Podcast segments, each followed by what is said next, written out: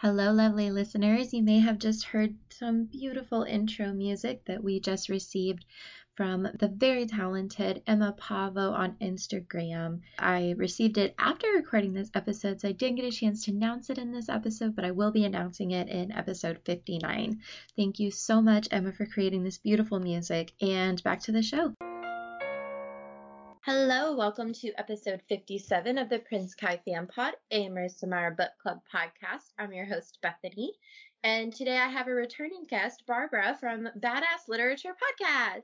Yeah. Are you excited to be back? I am. I'm less nervous now. it's so nerve wracking the first time you're on somebody else's podcast. Oh my goodness. Yes. Yeah. Hearing myself back, I was like, gosh, I sound like an idiot. Be better about this. no, you sound great. I remember the night we recorded, my husband was like, You must have been having fun because you were laughing like the whole time. I was like, I really was. I know. I was having so much fun. that's what my boyfriend said too. He's like, You guys sure got along well. You were like giggling the whole time. I was like, Well, when you are a fan of similar things, I feel like at that point, I feel like you have similar interests then. You're like instant friends. Mm-hmm. mm-hmm. Exactly. so today we're going to talk about chapters uh, 44 and 45 of Scarlet because we're almost done with Scarlet. I know. Is, that's insane to me that we're almost done with the second book. But also I have like 16 books left, so I don't know why I don't feel very accomplished right now. when you put it in that perspective then. right? I also have a bit of an announcement. It's already been made on social media, but I haven't made it on an episode because I was waiting until I got confirmation. I will be going on an episode of Marissa Meyer's podcast called The Happy Writer, mm-hmm. which is very exciting. And after this episode comes out, I will have actually already recorded it. So I hope it went well. And fingers crossed, everybody, that Bethanie did not make a fool of herself. Well, I'll be channeling our nerdiness towards you. Thank you very much. so before we get started, how are you doing with last time I spoke to you, you had just moved. Yeah. How did it how was how was moving and going through quarantine at the same time? How did was that insane?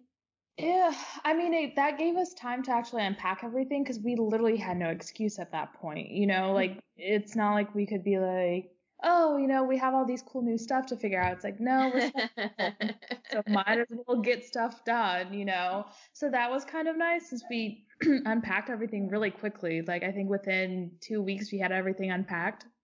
So that was nice. But trying to get used to a, a, new home and a new place where we don't really know anyone is really hard since we can't really go out to make friends and we're working from home. So can't really go about that way. And i was in my new office for about two to three weeks i think if not even that before we got all sent home. So it's been interesting to say the least. It's difficult. I totally feel you. We being a military spouse, we move more than I would like, you know, mm-hmm. and it, it's always a struggle to like feel your when you're to get that point where you actually feel like you're at home. Yeah. We, we were in Nebraska for I want to say a year before I made any like real friends. Like actual friends that I could like text and call and not just be like, you know, hi at work and stuff. Right. Um, I want to say we were there about a year when that happened, and uh, definitely felt like very lonely. I had my husband, thankfully, and my dog. yeah, luckily we've got the two doggos, and yes. so we we just been walking them, you know, like mm-hmm. trying to stay safe and not do anything else but that. So I mean, we go out, and that's pretty much it, just walking them so they don't drive us insane by staying inside all day. Absolutely. Yeah, and I think like the older I get, the the more I realize I I'm okay with less things too. hmm But definitely, I think what's changed things in terms of like moving around and making friends is social media because I didn't really have social media the first time we moved. That was back in 2013. Hmm. I didn't have Instagram yet, and Facebook is, you know, limited. Having social media now, especially with the podcast, I feel like I have all kinds of friends. Yeah. It makes it it makes it different, I think. Yeah, it does. Like Skype and uh, I don't even know all the other ones that we've used to like connect back with family and friends have been nice, so we can still see everyone. And they're all in the same boat, so it's not like they have an excuse like, "Hey, do you guys want to FaceTime? You know, at 10? an excuse, so you better say yes. Depends on what time it is, because sometimes I'm asleep. My sister Lindsay FaceTimed me last night at like I think it was like 10:45, which isn't super late. hmm but I was just exhausted. I'm going to grad school right now and I am taking three classes and I've got work and the podcast and so I was just I was so beat and I was like, you know what? I don't have to get up until like 9:30. I'm gonna take some ZzzQuil and I'm just gonna go out. and then she called me at like 10, I think I went to bed at 10 and she called me at 10:45 and I straight up was like, what? Like I didn't open my eyes. I turned it on. I was like, what? She's like, well, shoot, never mind. well, she's in California, so it's 8:45 her time. Yeah. we were talking about time zones earlier. yeah. um, Right. so sometimes she forgets that I'm not at 8:45. So she's like, "Oh, were you asleep?" I was like, "Yes, that's so why my eyes are closed and I'm in bed." And she was like, "Okay, bye." Like, That's so funny. I texted her this morning when I got up at 6:30 because it's 4:30 her time, and I was like, "Hey, are you asleep?" right. she did not text me back until like 10, so I'm guessing she was in fact asleep. Um, That's funny. I do that with my sister. She's in Guam, so I think it's like a 14 or 15 hour difference. So at night it's her morning, so we're always like trying to figure out a sweet spot when we can talk since it's so different. Like when I'm she tries calling at like 10:30 or 11, I'm like I've got work in the morning, like I can't be up you. She's like, "Oh, well, it's like 8 here." And I'm like, "Okay, let's try a different time." yeah, and it's hard to figure that out. And like when you and I were messaging earlier, I told you I've had we moved from California to Illinois when I was five. oh, wow. And then I went from Illinois to Missi- or to Nebraska and then from Nebraska to Mississippi. So I've been in central time zone for the last 25 years. Mhm. So if we move to another time zone, I am going to be so messed up. I'm still not used to it. I think we've been here for three months, maybe bordering on four now. And I still like when people like Central Time, I'm like, oh, yeah, yeah, that's fine. I'm like, wait a second, what time zone am I? I don't even remember anymore. because I've always had Central. Like, I've always been Central, even when we moved and stuff like that. Previously to this, I'm like, oh, no, it's still Central. So I didn't, I never had to worry about that until now. And I'm like, shoot, now I have to like do math. Like, when is else? I have, I feel kind of, I don't want to say stupid because I know people like hate that word, but I do feel kind of ditzy sometimes, I guess, because I'll get a message from someone and they'll, and I'll say like, hey, can you record at such and such time and central? And they'll be like, sure. And then they'll give me a letter and then it'll say ST. And I'm like, okay, I know ST is standard time. So what is Stand- the first letter? and I'll sit there and I'll Google it and I was like, oh, duh, P Pacific, that makes sense.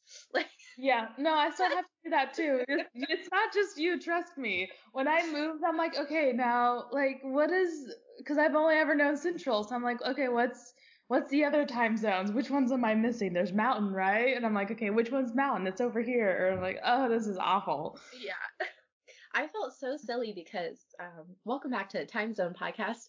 Uh, I felt so silly because, so my sister Ivy lives in Washington State. My Mhm. sister Samantha and it lives with my mom in Arizona, and my sister Lindsay lives in Southern California. And for some reason, I didn't. it didn't like click in my head that there's multiple time zones. Right. Like my brain was like, okay, there's like East Coast time, West Coast time, and Central's everything in the middle. mhm. But there's this other thing called Mountain Time. Yeah. I was like, and my sister Samantha texted me, and she was, we were trying to figure out a time where all four of us could talk, and Mhm. she was like, "Well, I'm on Mountain Standard Time," and I was like, "What the f- is Mountain Standard Time?" when is that a time zone? oh, I felt so dumb because you could see all of my. I'm in a I'm in a video chat with my sister. You can see all of my sisters looking at me like that bitch has a bachelor's degree with a 4.0 and doesn't know what standard time zones are. And I'm like, yep. hey, I consider us book smart. You know, I never said street smart was a thing. right? Like I can write an entire collection development policy. I got you. You right. want to know time zones? You got to Google no. that. I That's did not know. yeah, I also have to look at like where the time zones are at. You know, because like certain states, I feel like some of them are half. Like I feel mm-hmm. Florida is not all. What are we? Eastern? Yeah, Eastern time. So I'm like trying to figure out like I'm like, okay, where are the cutoffs for the states? So I know like what time I need to be talking to people about. It's so confusing. I, I didn't. So my dad lives in Florida. He lives in Inverness with uh-huh. my bonus mom and my bonus grandma Barb, and I drove there. I've driven there like four times now, but the first time I drove there, I was by myself. Uh-huh. And I was driving there to have a sister's trip at my dad's house with me and all my sisters and I knew that it was an hour ahead. Mm-hmm. Like I knew that it was an hour ahead. And I was still telling him like, "No, I'm going to get there at this time." And he was like, "Okay, you mean this time?" And I was like, "No, this time." and so he called me. It was like three o'clock in the afternoon, and he called me and he was like, "Well, I'm standing outside, and you're not here, and you said three o'clock." And I was like, "Well, it's only two o'clock." And he was like, "No." And I was like, "He was like, what time does your GPS say?" I was like, well, it says three, but my car says two. Because my car didn't like automatically change. Right, yeah. my phone does. Mm-hmm. yeah, yeah. It struggles real as time zones. We I'm so glad I'm not alone though, because it's pretty easy to feel alone when you have ditzy moments like that. I know. I was sitting here, I was like, I was thinking about it. I was like, oh shoot, I wonder if time zones is going to take a factor into this. And then I was scrolling back. I was like, yep, yep, it was a time zone issue. I, I feel like an idiot. You're so funny. I apologize. That is my doggo, and she's a husky, and she uh, howls when she wants something. That's okay. My dogs make frequent appearances in episodes. I've just gotten used to it. yeah, they were really bad our last time we were um, recording stuff. I don't know what their deal is lately. They've just been kind of needy, I feel like. So there's two things that I do. One, I'll try to make it a part of the podcast. Like one time we were talking about sewage, my co-host Ashley and I were talking about sewage, and Scamp was like, Grrr, and we were like, okay, so Scamp doesn't like sewage. the other thing I'll do, if they're going crazy, I will put peanut butter in their mouth. Oh. I'll just take like a big spoon of peanut just... butter and put it in their mouth because they get distracted trying to trying to lick it all off. That's not a bad idea. So today we're going to talk about chapters 44 and 45. But first, Fan Art Friday. I look forward to these. I do too. So this is from June 26th. It is also from Cheshire Lunar Anarchist on Instagram who is so nice, letting me share pretty much everything I ask for. And I feel like I'm constantly messaging and being like, hey, can I share this? Hey, can I share this? but it's Levana, which I thought was fitting for chapter 46. Mm-hmm. Or 40, is it 45 that I'm talking about? Chapter 45, but we'll get there. Yeah. but she looks like she's commanding an order, I feel yeah. like the, the expression on her face is just on point. Like she looks like she's in the process of telling someone what to do in a not in a nice way. Right, like she's she's telling somebody off is what yeah. she's doing. she like exudes like that power and the authority in that picture. It's just perfect. Yes, very um assertive. Mhm. Mhm. It's a good dominant force that is Levana. Yes, like she I, that she did a, such a good job with the facial expression and then like yeah. the the I was gonna say the Luna behind her, the moon behind her. I like that there's like a kind of glow about the whole picture. Mm-hmm. Because I feel like that's how Luna is to us in the series. It's like it's mysterious and it's unknown and it's it's a mystery and yeah. so I think that the like haziness of the picture alludes to that mystery. Yeah, beautiful. It is. I love Fan Art Friday. Fan Art Friday is like one of my favorite things about the podcast. I enjoy w- looking at those. People are so talented. They are. It makes me wish I could draw, but I really, really, really can't. I can draw stick figures, and even those are questionable. so last week, Patreon members voted on chapter titles for chapter 43. And I know Ruth will be disappointed because she really wanted her chapter title, but Broken Man by Boys Like Girls is the one with the most votes. So. That's funny. I think that I, it happens to me too sometimes though, where I'm like, this is the perfect one. Why didn't it get votes? But that's what makes it fun is everybody else's choices. Yeah. Which we'll get to, but I really liked some of yours. I was like, oh, why didn't I think of that? I had a last time I was struggling with these. I was like, oh, you know, I think I've got some good ones for these. It was hard trying to narrow it down to like one or two. Sometimes it's hard to narrow down, and sometimes I'm like, I just can't seem to find the perfect thing I want. Mm-hmm. And I feel like I always think of it later. Right.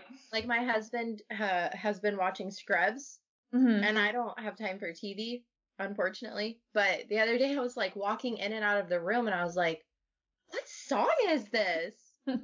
And I was like listening to the lyrics and everything, and he was like, why do you look so upset? And I was like, this would have been great for chapter 23. And he was like, what chapter are you on? I was like, 45. He's like, oh, okay. we're not we're not there anymore. that one's gone. I can't do anything to get it back. I mean, you could always just be like retroactively thinking about it. This song would have fit better. yes. What I have right now is songs in my head that I'm like, man, I can't wait to find a perfect chapter to use that. Like, um, I did something bad by Taylor Swift. Oh, such a good song. I just know that there is a Levana chapter somewhere that needs that song, and I am just waiting for it because I want to use it just because I love that song so much. But part of me is like, no, reel it in. There's gonna be a perfect moment later. Yep. Yeah, opportune moment. Jack Sparrow it, okay? Jack Sparrow. yes, exactly. You don't want to give it away too soon. Exactly. So, speaking of giving things away, let's go ahead and get started. yeah. Chapter 46. Last week we left off with Kai offering marriage to Levana in exchange for her ceasing the attack on Earth. Ugh, That was a stressful chapter. was. I remember reading that the first time and just like screaming at my book and going, no, it's a trap. Don't do it. And then just uh, all the emotions that came from that. I remember it's something that I do when I'm frustrated with a book, but I know I have to keep reading is I'll just close it and I'll just be I'll just have like a moment where I'm just like holding the book and just glaring at it and then I'll go back to reading. And Yeah. I I remember we were in the car. I don't remember where we were going, but I I remember I read the the second book like immediately after finishing the first one. So we were probably doing something important like grocery shopping and I just kept reading cuz I do that. I'll take it to dinner with me sometimes if I need to. Sorry, that's just what you get when you marry a librarian. Yeah. Um, but I remember like closing the book and just staring straight ahead, and my husband being like something bad, and I was like, "Oh yeah," because because he doesn't read, but like he knows what's happening based off of my reaction. And right. so when I close a book and look angry, he's like, "All right, she's she's grumpy now." Give her a second. Well, and sometimes I'll come to him and I'll be like, not that you care, but this character just did something insane and he doesn't care, but he's a good sport. And he's like, what were they thinking? And I'm like, I know. See, I wish I could do that, but Michael likes to read, and sometimes I recommend books, like the series, this one. Like I've Yeah. always recommended, and I want him to read it. And we're finally, go- it's gonna happen now, um, thanks to you. Yes. Um, yes, because so- I've I've never had a boy. I need a boy. yes, yeah, he's going to read it. It's gonna be. Yay! our- I think it's gonna be the our so not the one we're currently reading, but the one so it's two months from now from recording and stuff. We're gonna be reading this one. So excited. Told him about it. He's like, "Oh, that sounds really cool." So like every time I'm like reading something, he's like, "Oh, like why do you look upset?" And I'm like, "I can't tell you now. Like I can't, we can't talk about this. can't, can't talk about. Like read once you read it, then we can discuss." but right now I can't I can't say anything. That's the beautiful part of social media is you can go on social media and be like, I'm on page 420 mm-hmm. of Scarlet and I feel this emoji and everyone will be like, I got you. Yeah. that meme with the cat like typing aggressively yes. so my husband has listened to the first book on audio because he doesn't like to read, but he'll listen to books. Uh-huh. And we listen to audiobooks when we're doing long road trips, which we do a lot in the military. Yeah. It's been over a year since we listened to the first book. Mm-hmm. And immediately after finishing the first book, he was like, You have the second one, right? And I was like, Yeah, but we're going to be home in an hour. When are you going to finish it? Next time we right. get in the car? He's right. like, Yeah, just just save it. But now now it's been over a year and he still hasn't gotten to it yet. Mm. I will be going on Marissa's podcast uh, anyway. I'm excited for you. I'm so excited. and I'm excited for listeners because they've been asking me for pretty much since the podcast started, like, hey, when are you gonna do an episode with Marissa? And I'm like, um, as soon as she lets me. Right.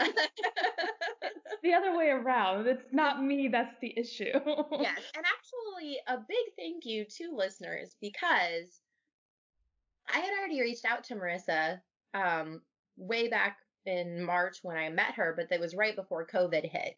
So uh-huh. I wasn't expecting anything anytime soon. But when she emailed me, so she has her own podcast now called The Happy Writer, and she did a survey about her podcast. And on one of the questions, it was um, like, "Who do you want me to work with?" And apparently, a lot of the um, a lot of people wrote Prince Kai Pod in that survey. So a big thank you to all the listeners that did that because that was really nice and it helped get the word out about Prince Kai Pod. That's awesome. Oh, that makes uh that's that's like that's all you want is like the appreciation and it seems like your fans love that and you're doing a hell of a job obviously for them to recommend you. I I was telling my husband today, I was like, can you believe people want to listen to me this much? I had no like idea. something nice. well, I remember when Becca and I first started, we were like, "Who do you think's gonna listen?" And we and I was like, "I don't." Besides our families, I have no idea. Right. That's how ours is. I was like, "Are you know our, our three listeners?" You know, it's like numbers and stuff like that. It's always so surprising when it's like our numbers, like, "Oh, you have like 40, you know, listeners," or like, you know, more than that. I'm like I don't think I know 40 people that would actually generally listen to this. That means we actually have legit people that I've never met that listen to us. This is insane. I remember the first time we got a letter, like a message from someone asking us a question. I remember texting Becca and being like, I think we might be a legitimate podcast now because we just got our first listener email. And she's like, What? so she's really so I used to have two co-hosts, Becca and Ashley, and they both took a hiatus right before COVID, not mm. realizing that COVID was going to happen. Mm. So um, they both kind of had to like quit, uh, quit the podcast. I guess they're still like they still talk to me and they're still really supportive of the podcast. They just can't record anymore. Mm-hmm. So I messaged mm. both of them like in a group message and I told them about Marissa Meyer and they were both like spazzing out in the group message and I was like can you believe it? And Becca was like, I am so impressed with you. And I was like, I did nothing. but thank you. I appreciate it. I didn't do anything. oh my goodness. We haven't talked about anything yet. Back on track. Right? this is the edited. Oh, yeah, I know, Luna. I know. I'm sorry. We are behind. Yeah, see, that's what I do. I'm like, the dogs are just part of the show, you guys. Yeah. and I'll put on the show notes that a special guest appearance by Luna. Yes, yes. Yes. Because that's name- what I do. I'll put special guest appearance by Scamp Finger if he talks a lot. Yeah, we have to do that too on ours. I'm like, at this point, there's no editing it. We'll just say like, hey, our dogs are in this. yeah, I used to try so hard, and I, I finally had a bunch of people who messaged me, and they were like, don't worry about your dogs. We don't care. And I was like, okay, well, I only needed one person, so right. um, so last week we left off with Kai saying he was gonna marry the Predator.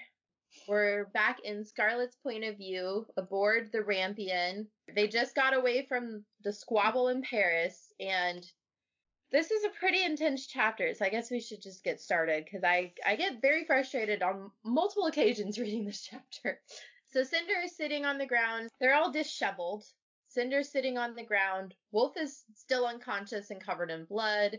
Thorne is lying on his stomach. And Cinder, for some reason, just goes, You're a pilot. Like, that's all she could think to do or say. She's like, Oh, you're a pilot. Like and good Scarlet, yeah. Scarlet thinks to herself, This is Princess Selene. Yeah, that was a just interesting for her to be like, oh, finally, to like put the whole process of talking to the grandma and stuff, found out there she is, and she's the one who rescued you. Exactly, Luna. Luna was surprised too. Yeah. so Scarlet starts to say like, "Well, my grandma taught me, but she can't get the words out." And so instead she goes, "But your ship does pretty well on its own." I know my heart went out like out for her on that part. Like you can just feel that emotion where she's just like tightening up and stuff like that, still thinking about her grandma. Ugh. Some big life changes are always hard to uh, adapt to, I think, and death is one of them. I mean, it's been like what two, maybe three hours since her grandma died. Not not long at all to process all the emotions that come with a death, and so right. uh, I'm surprised she held it this good, this well. My husband's grandmother died. Uh, wow. I guess it's been almost a year. Um, but we weren't able to go home for the services. And not that you're supposed to have favorites, but she was my favorite out of all of his grandparents. Mm-hmm. Um, and we were talking the other day, and we had forgotten. We were just talking about her, and then like we both had this moment where we were like, "Oh right, she um she died." Right. Because without being able to go home and deal with um you know funeral and getting the opportunity to have the closure and say goodbye, we didn't really process it all the way, and so we were just talking about things and we used the present tense and then we both kind of just stared at each other and we both had this we had the realization at the same moment of like oh right. And that was almost a year ago. It's been three hours for Scarlet. Right yeah. At, at most it's been three hours. I can't imagine it's been very long. No yeah and that's why i was like i she held it better than i would have like the, the way she's trying to like put it aside to deal with what's current is I mean, I wouldn't have been able to do that. I would be like, ah. Yeah, I'm not. Um, I don't. I don't handle death well at all, and I'm certainly not like. You know how in movies and TV shows there'll be people that like just handle things really well. They can compartmentalize and they can mm-hmm. like buck up and put on a brave face and stuff. I am the exact opposite of that. the exact opposite in every possible way. So even just her making a sentence with the word grandma in it is more than I could possibly do. Right. See, that's my thing. If I don't think about it and say the word that might trigger me to it, then I feel like I would do a better job. But her saying the grandma, I feel like that would be a trigger for me. So I would have lost it, um, you know, and she just kind of like shifted gears to not have to deal with that. So I thought Luna is really upset about Grandma. I know, sweet pea. Grandma, huh? No. Poor, poor Luna. so Iko introduces herself, which I I love. I love. I love. She's just like, well, yes, yes, that's me. I can handle myself. I'm great. Is everyone so okay? glad to be of service. but she does ask the important question: Is anyone hurt? And yeah. I I love Cinder. Everyone's hurt. she groans. Perfect. I feel like that would be my response in that situation. I would just be like, "We're all hurt, okay?" Mm-hmm. Her sassy pants comes out. Right. Just once again proves how useful that med bay is that Thorne wanted to cover up with crates because when were they going to need it? Scarlet asks if they're going to be okay, and Cinder's like, eh, I hope so. I don't know what happens after the darts are used. It's like maybe you should have done that before using it, but I guess that works.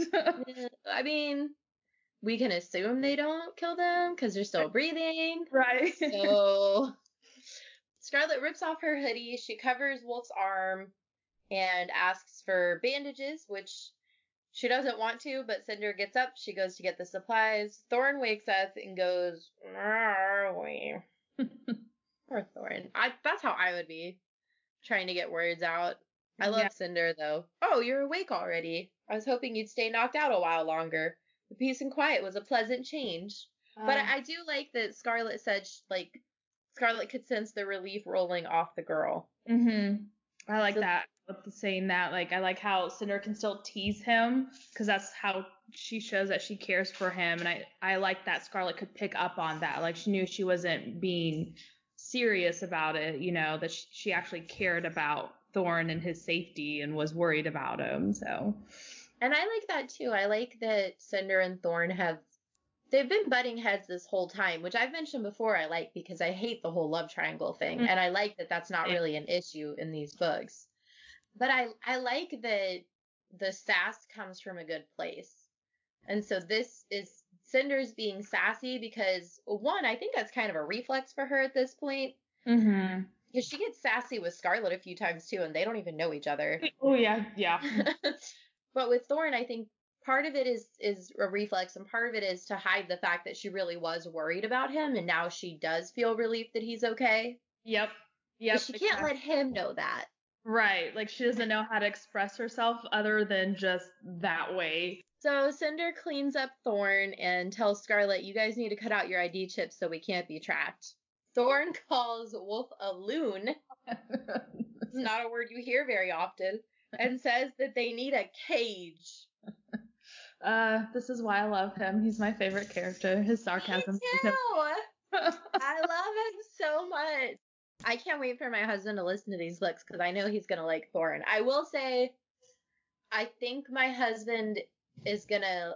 I think my husband. I don't think this is too much of a spoiler. I think my husband's favorite male character is probably going to be Kai, no matter what he reads throughout the rest of the series. Mhm. Um, if for no other reason than because I think he likes that Kai is like constantly trying to be this well together guy, but does not have his shit together at all. Mhm. That was way off topic. Anyways, uh, I just think it's, I think it's funny that Thorne is basically like, does anybody have a kennel? yeah, right. The dog needs a timeout. Managed to get the loon on board, huh? Maybe I can find a cage for him in one of those bins. I hate for him to kill us all in our sleep after all that.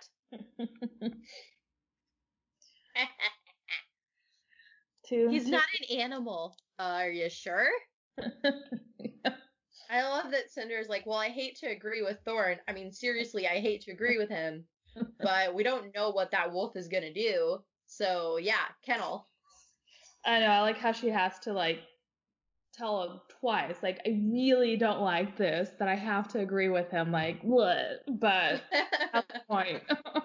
like I can't make it clear enough how much I don't like my own opinion, but Uh, so Scarlet starts to say like, no, he's on our side, but she can't. Again, she can't get the words out because even she's not quite sure. exactly. Her uncertainty speaks volumes here. I think. Absolutely. And I love Thorne. It's just Thorne cracks me up so much. Well, I feel much better. I love that. So sarcasm once again. Like, I just love him. I just every time he's in the scene, like I'm like, I want more of him in this book. Yes, and in every book. Uh, Thorne starts to put ointment on his dart wound, and Scarlet goes, Who are you? I love it. I love it. Captain Carswell Thorne. Like, I just picture him, like, standing up, like, this hands on his shoulder, just like, I'm Captain Carswell Thorne. Yeah. Like, because that's who he is. He is Captain Carswell Thorne, damn it. very, he's very proud of that. Yes, him Captain is a title he wears well. Yeah. It's like kind of like Jack Sparrow. That's who he reminds me of. He's like, I'm a captain. Yes, Captain Jack Sparrow. Yeah, captain. so Thorne asks where the gun came from, and Scarlet said she found it in one of the bins. And then they turned the screen on. The screen showed a shaking image of a bloodied man running full speed toward the camera. There was screaming and then static. A male anchor man behind a desk replaced the video, his face pale. This is footage fed to us from the attacks in Manhattan earlier tonight, and sources have confirmed that more than a dozen cities across the Union are also under siege. So, now we're watching the news something I do not enjoy doing, especially in current climate. Yeah. Um, now we're watching the news to see what happens. We're watching the news to try and keep up with the attack on Earth. Scarlet goes to cut out Wolf's ID chip and notices that it hasn't been in there very long.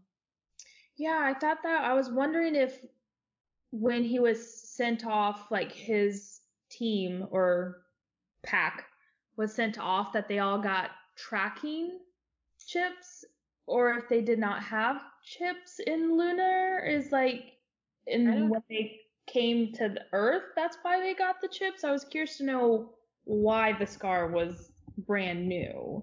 I think because the the chips are new because they talked about because we know that they get the chips from quarantines. Mm-hmm.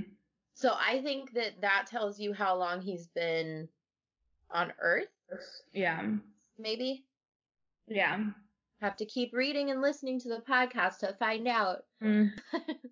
so the news report is from the U.S. and it's from Capital City. So is Washington D.C. not the capital, or did it just get a rebrand and a new name? Yeah. That's that's what I need to know. Same question. I was well, I had to reread that because I was like, wait a second, like capital city, did we just rename it? Is it no longer where it used to be? Did we change the location or like what's going on? Well, because it's almost unusual where our location is, right? Because you would think it would be like in the middle of the country or something, right, Yeah. Luna? Yeah, right. But and I suppose technically it was, you know, when we were a much smaller country. I also wonder. We know that in this world there's been a World War Three and a World War Four that had a lot of nuclear damage done to Earth. So I wonder if Washington D.C. isn't there anymore and they had to have a new city, a new capital. So why would they name it the same thing?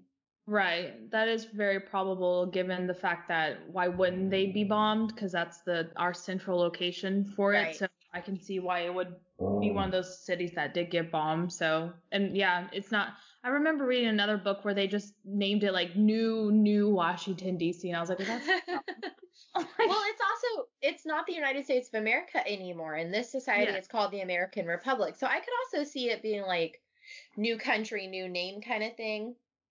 He's right. such a cute puppy. So Wolf groans and Thorne has the gun, just in case he's got the gun ready. Just like I don't have to use it, but I can.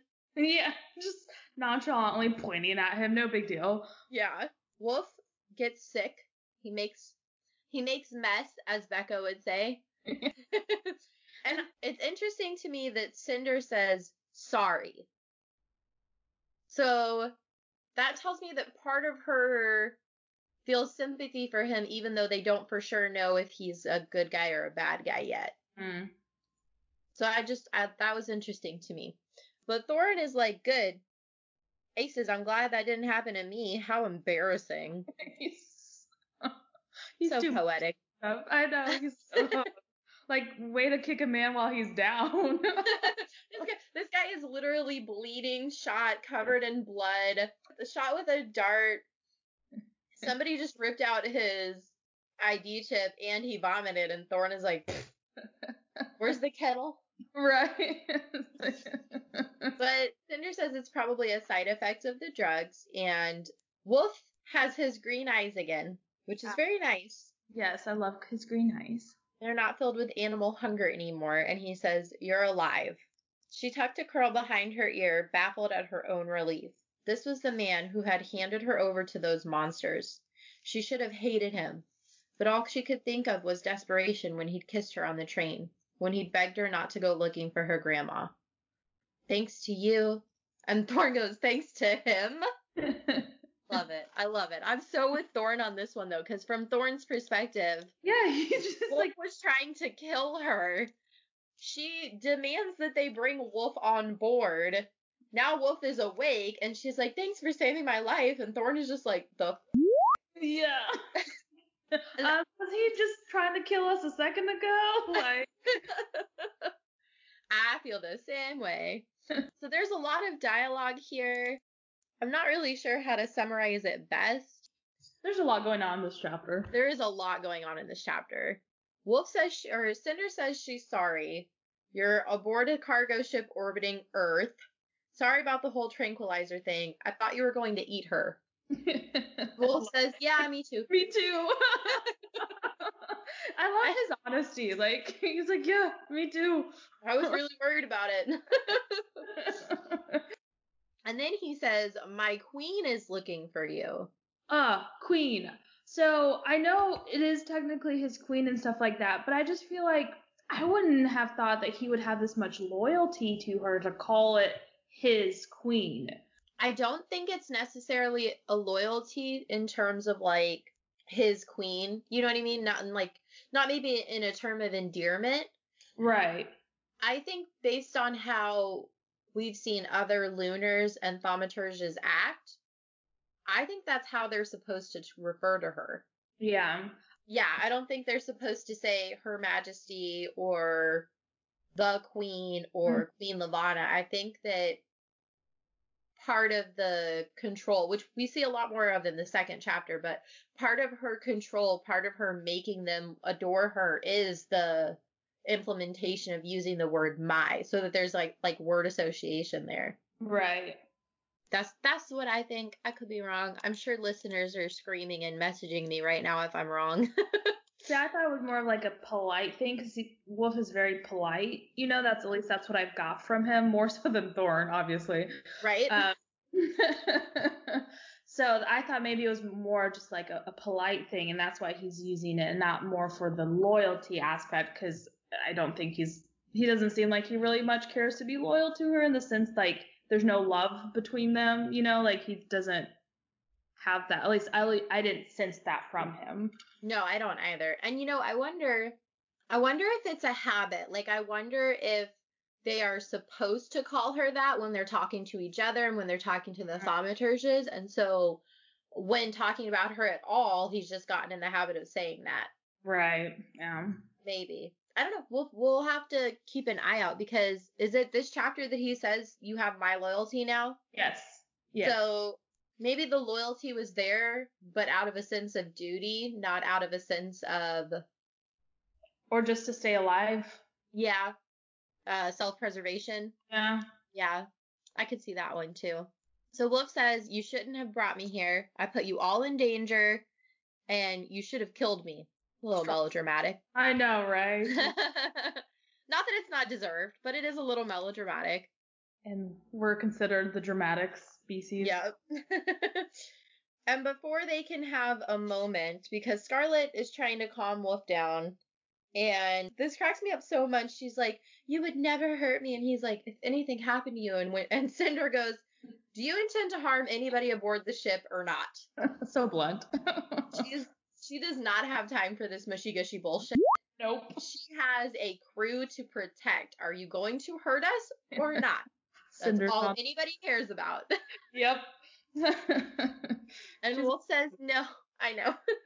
Wolf says no, and Cinder, because Cinder has her lie detector, says he's mm. telling the truth.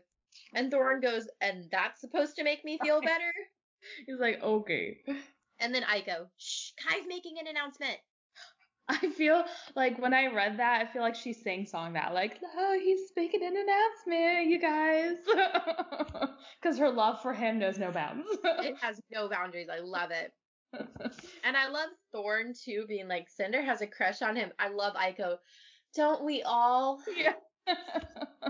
like you can just hear her like sigh, like, ah, oh, yes. And I also love how he, there's no secrets, you know poor poor Cinder's love for Kai just get thrown out there. Oh yeah, because because Thorne is not subtle in the slightest. no, subtle and Thorne do not go hand in hand. No. So we find out it's 3:30 in the morning in the Eastern Commonwealth, which means it's 9:30 in Paris. This is very long, mm-hmm. but I kind of want to read what Kai says. So first he says you all know why I've called this press conference in the middle of the night, and I thank you for coming on such short notice. I hope to answer some of the questions that have been posed since these attacks began nearly three and a half hours ago. So that's how we know it's 3:30 in the morning. I can confirm that these men are from Luna. Some of our scientists have already begun conducting tests on the body of one of these men killed by a police officer in Tokyo, and have confirmed that they are genetically engineered soldiers. Okay, So they just like killed one, took it. Experimented. Okay, part of me is like, okay, yeah, you could do an autopsy. Like that's a normal procedure after someone dies. mm-hmm. But it didn't say they did an autopsy. Nope. It says conducting tests. And I know that they're the bad guys. I'm not saying that they don't like I know that they're the bad guys and that, you know, prisoners of wars don't really have rights on opposing soil. I get that. But it does feel kind of like a violation to just Yeah. conduct all these tests on unconscious people on dead people without their consent or the consent of their families. I was gonna say at the end of the day, they're still somebody's family member. So yeah, mm-hmm. that just kind of like puts a sour taste in your mouth. I agree. So then he says they appear to be lunar males whose physical makeup has been combined with the neural circu- circuitry. I feel like I'm saying that wrong, but oh well. Uh, said it. with the neural circuitry of some sort of wolf hybrid. It seems clear that their surprise attack was orchestrated in a way to ensure terror, confusion, and chaos throughout Earth's major cities. In this, I feel it is safe to say they succeeded. There's some sort of wolf hybrid. That makes sense. We've been given that indication before. It Mhm. explains why they have heightened smell, uh, Hearing. sense- hearing, Yeah. uh, you know, hunting skills and instinctual in terms of attacking. Mhm. Um, exactly. Many of you are aware that Queen Levana has been threatening to declare war on Earth for nearly her entire rule. If you are wondering why Queen Levana chose now to initiate this attack after so many years of threats, it's because of me. Ugh. I know, gutted. And this is when Cinder pulls her knees into her chest and squeezes them until her arms begin to shake.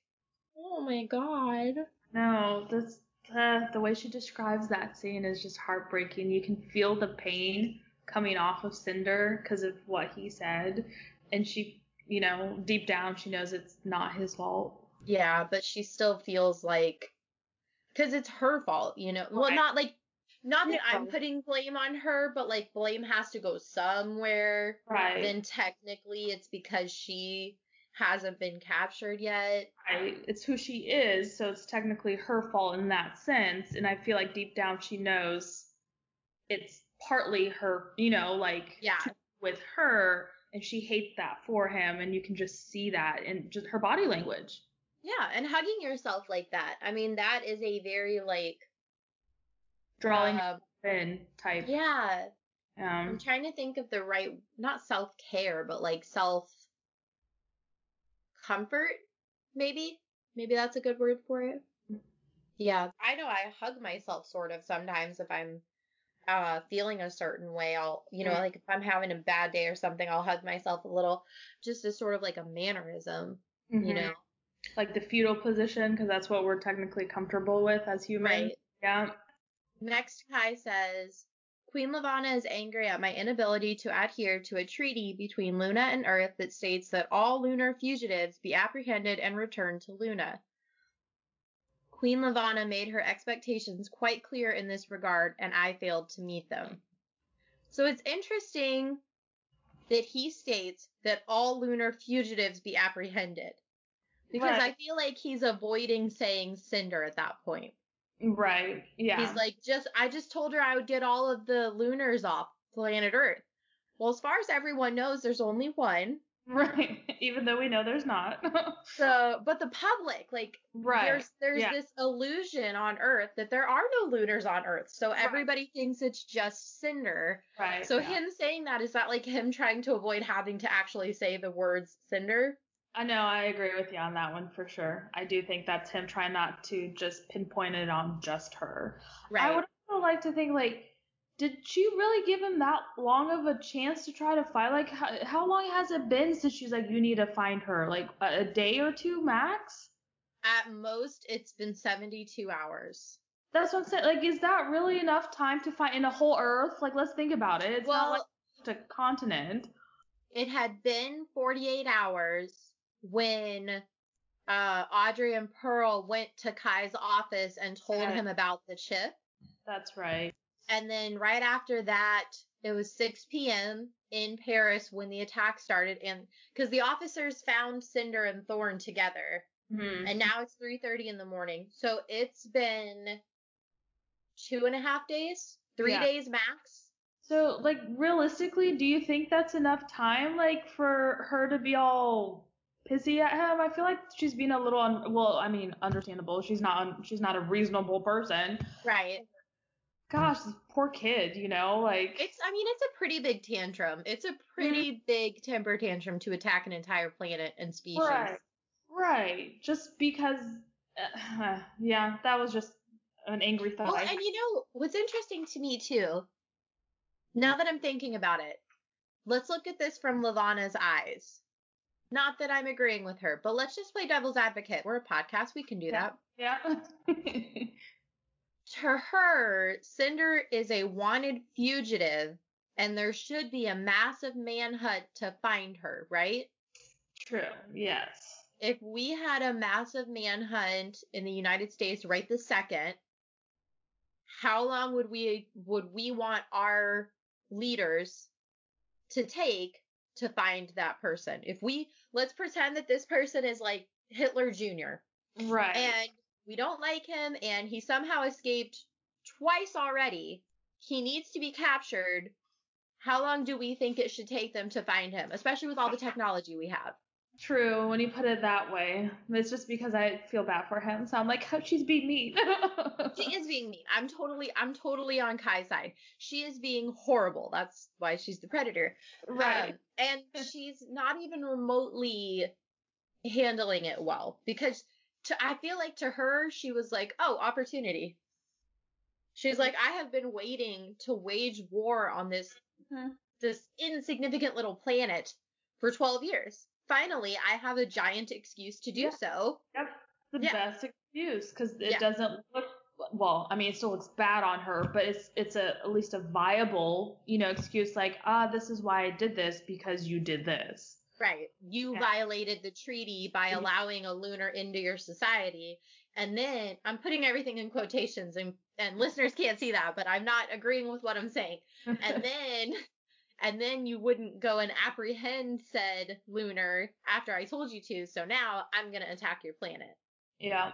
We'll we'll talk about it more in the next chapter, but that's she's just that kind of a strategist of a person. She saw an opportunity and she took advantage of it. That's all it was. She's not dumb, that's for sure. She is not dumb. She is horrible, manipulative, and downright cruel, but she is not dumb. Yeah.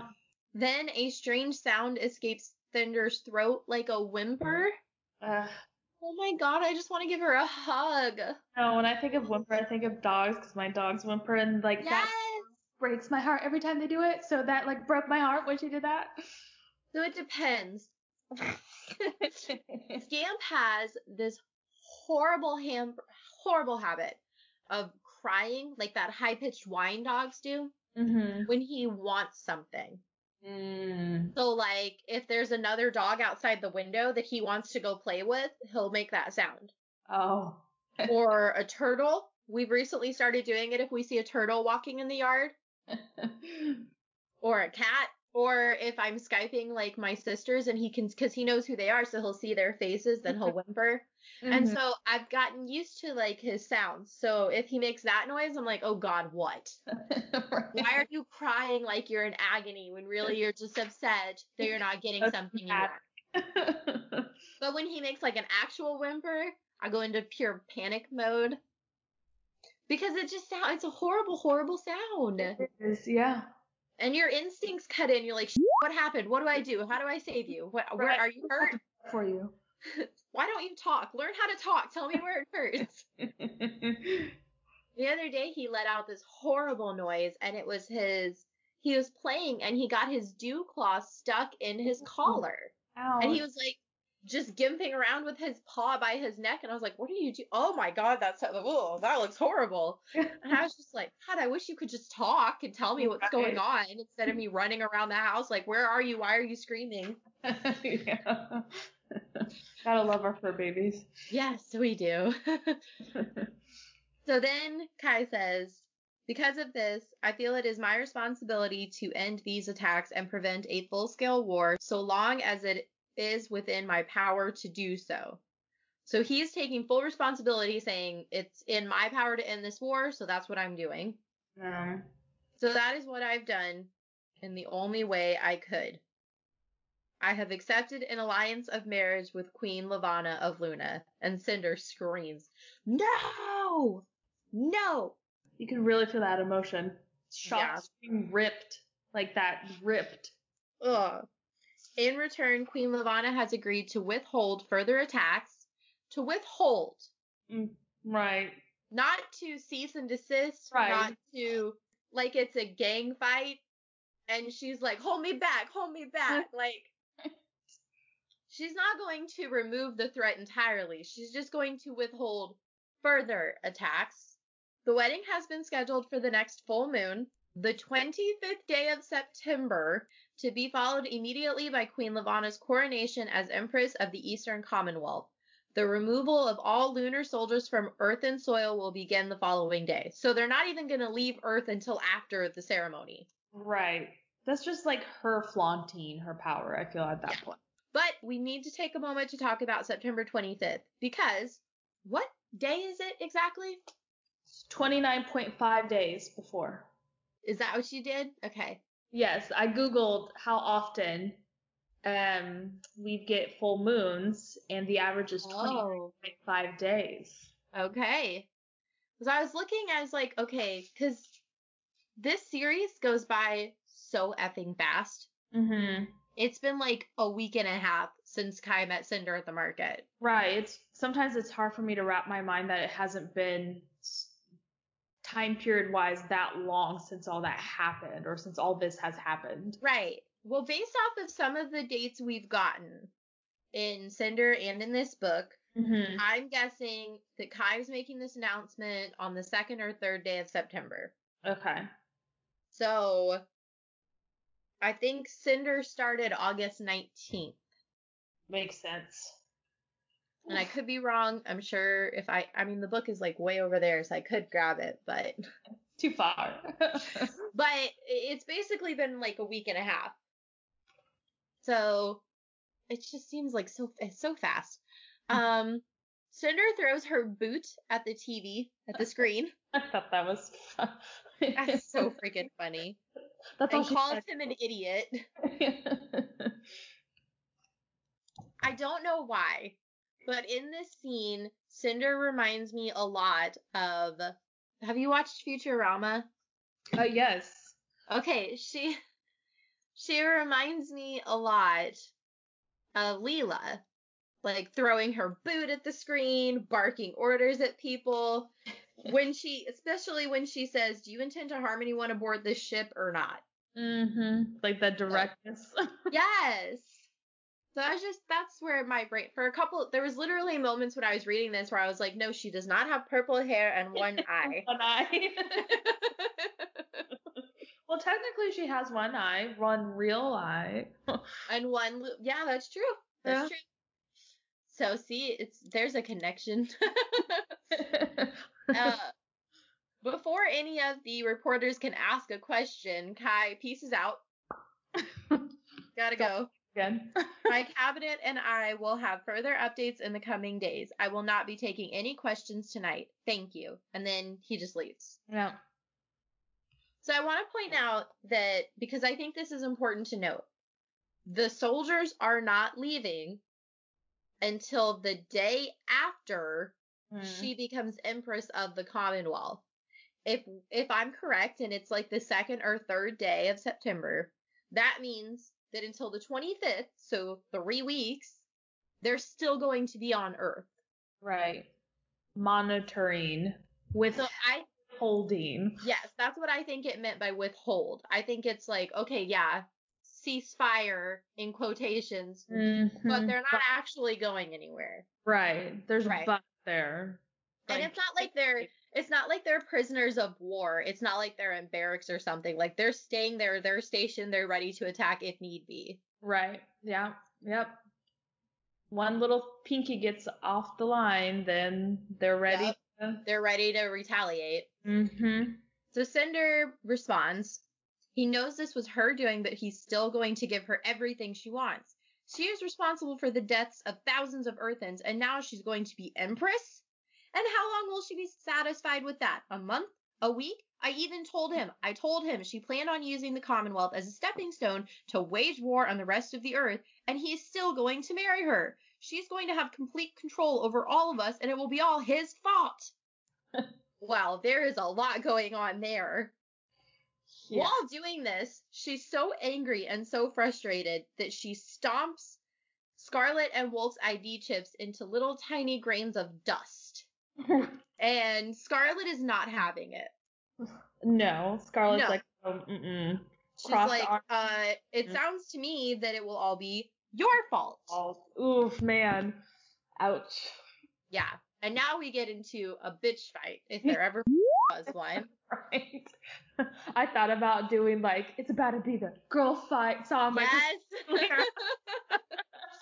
Meet me in the yard. It's going down. yep. Scarlet says, "You know why she did this. You know why she's after you." And Cinder realizes what that means. Oh, Grandma told you. Mm-hmm. Yes, she did. What sickens me is that you let this happen in the first place. Ugh. Ooh. Okay, here's here's what bothers me. I looked it up. Page 374.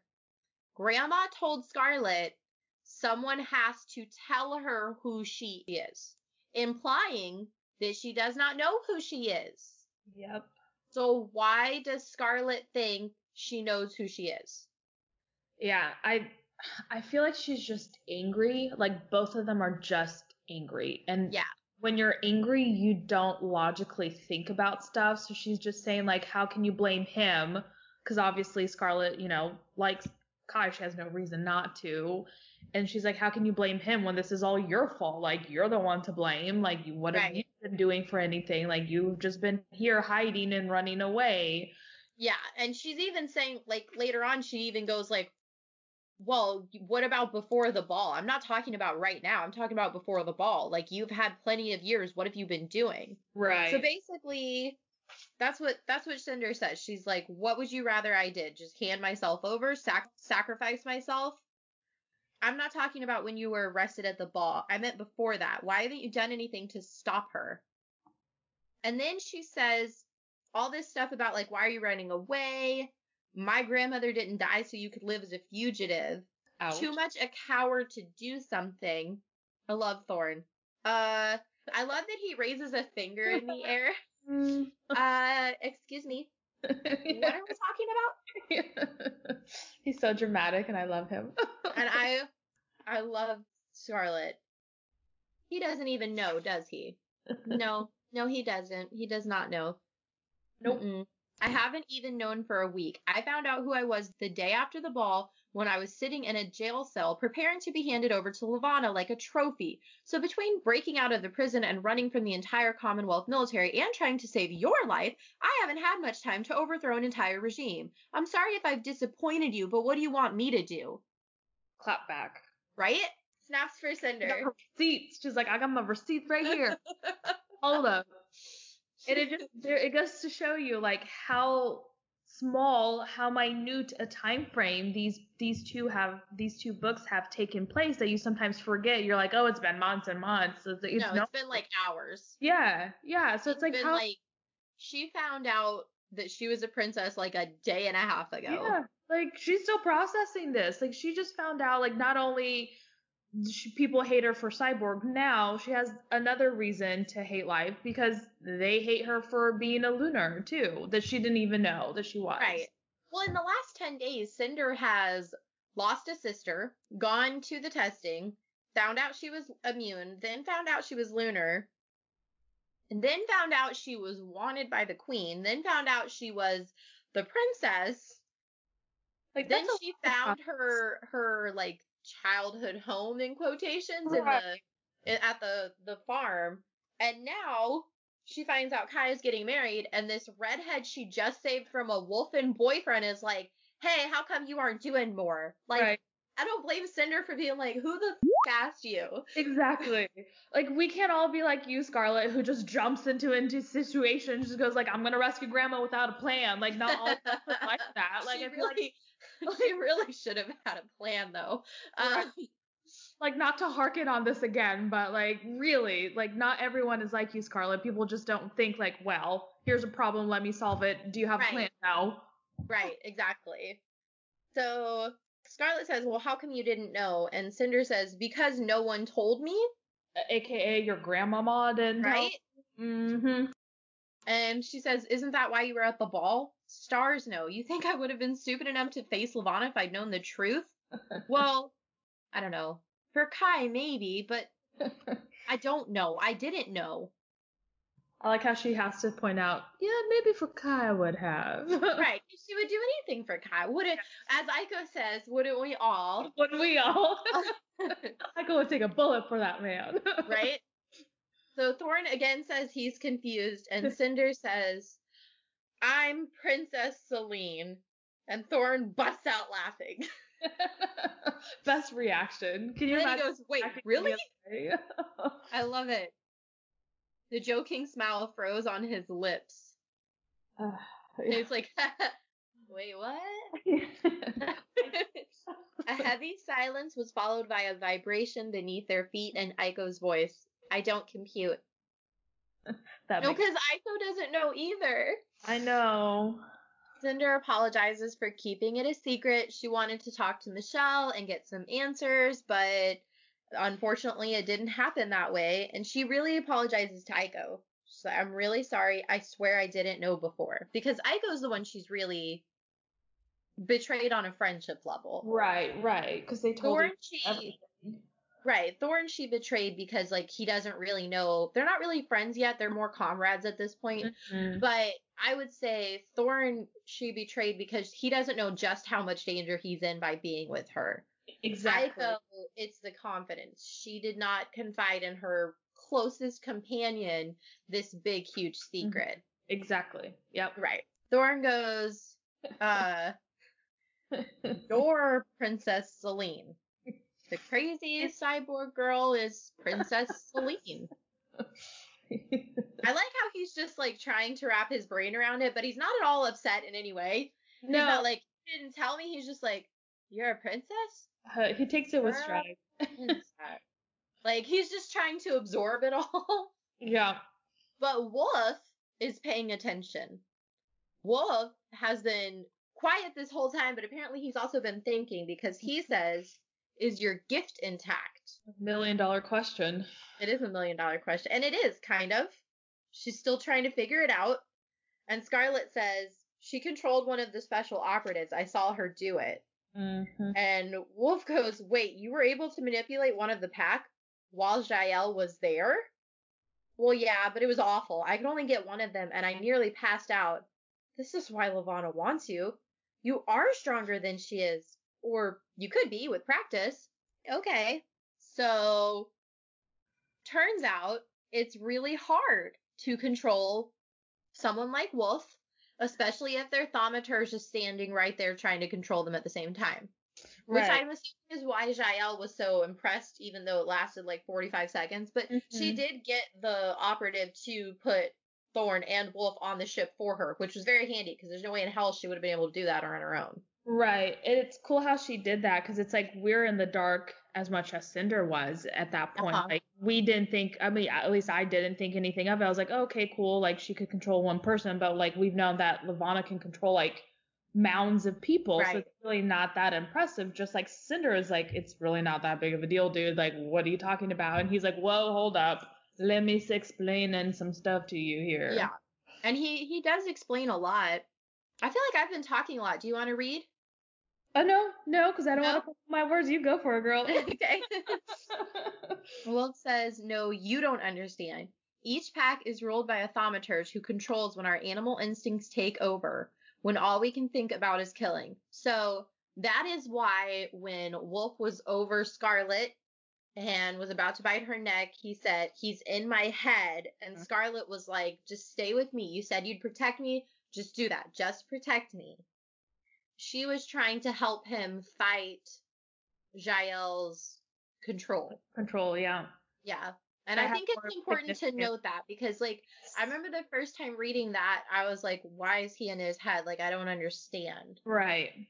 And I Yeah. think this helps, even though that's not necessarily what they're talking about in this paragraph, it does help to explain a little bit what he meant by that. Right. It's more of a oh moment for you, like Yes. Okay, so it, it's not like he wanted to do it, he was coerced or forced to. Forced into do it with that lunar Mm-hmm. specialty that they have. Mhm.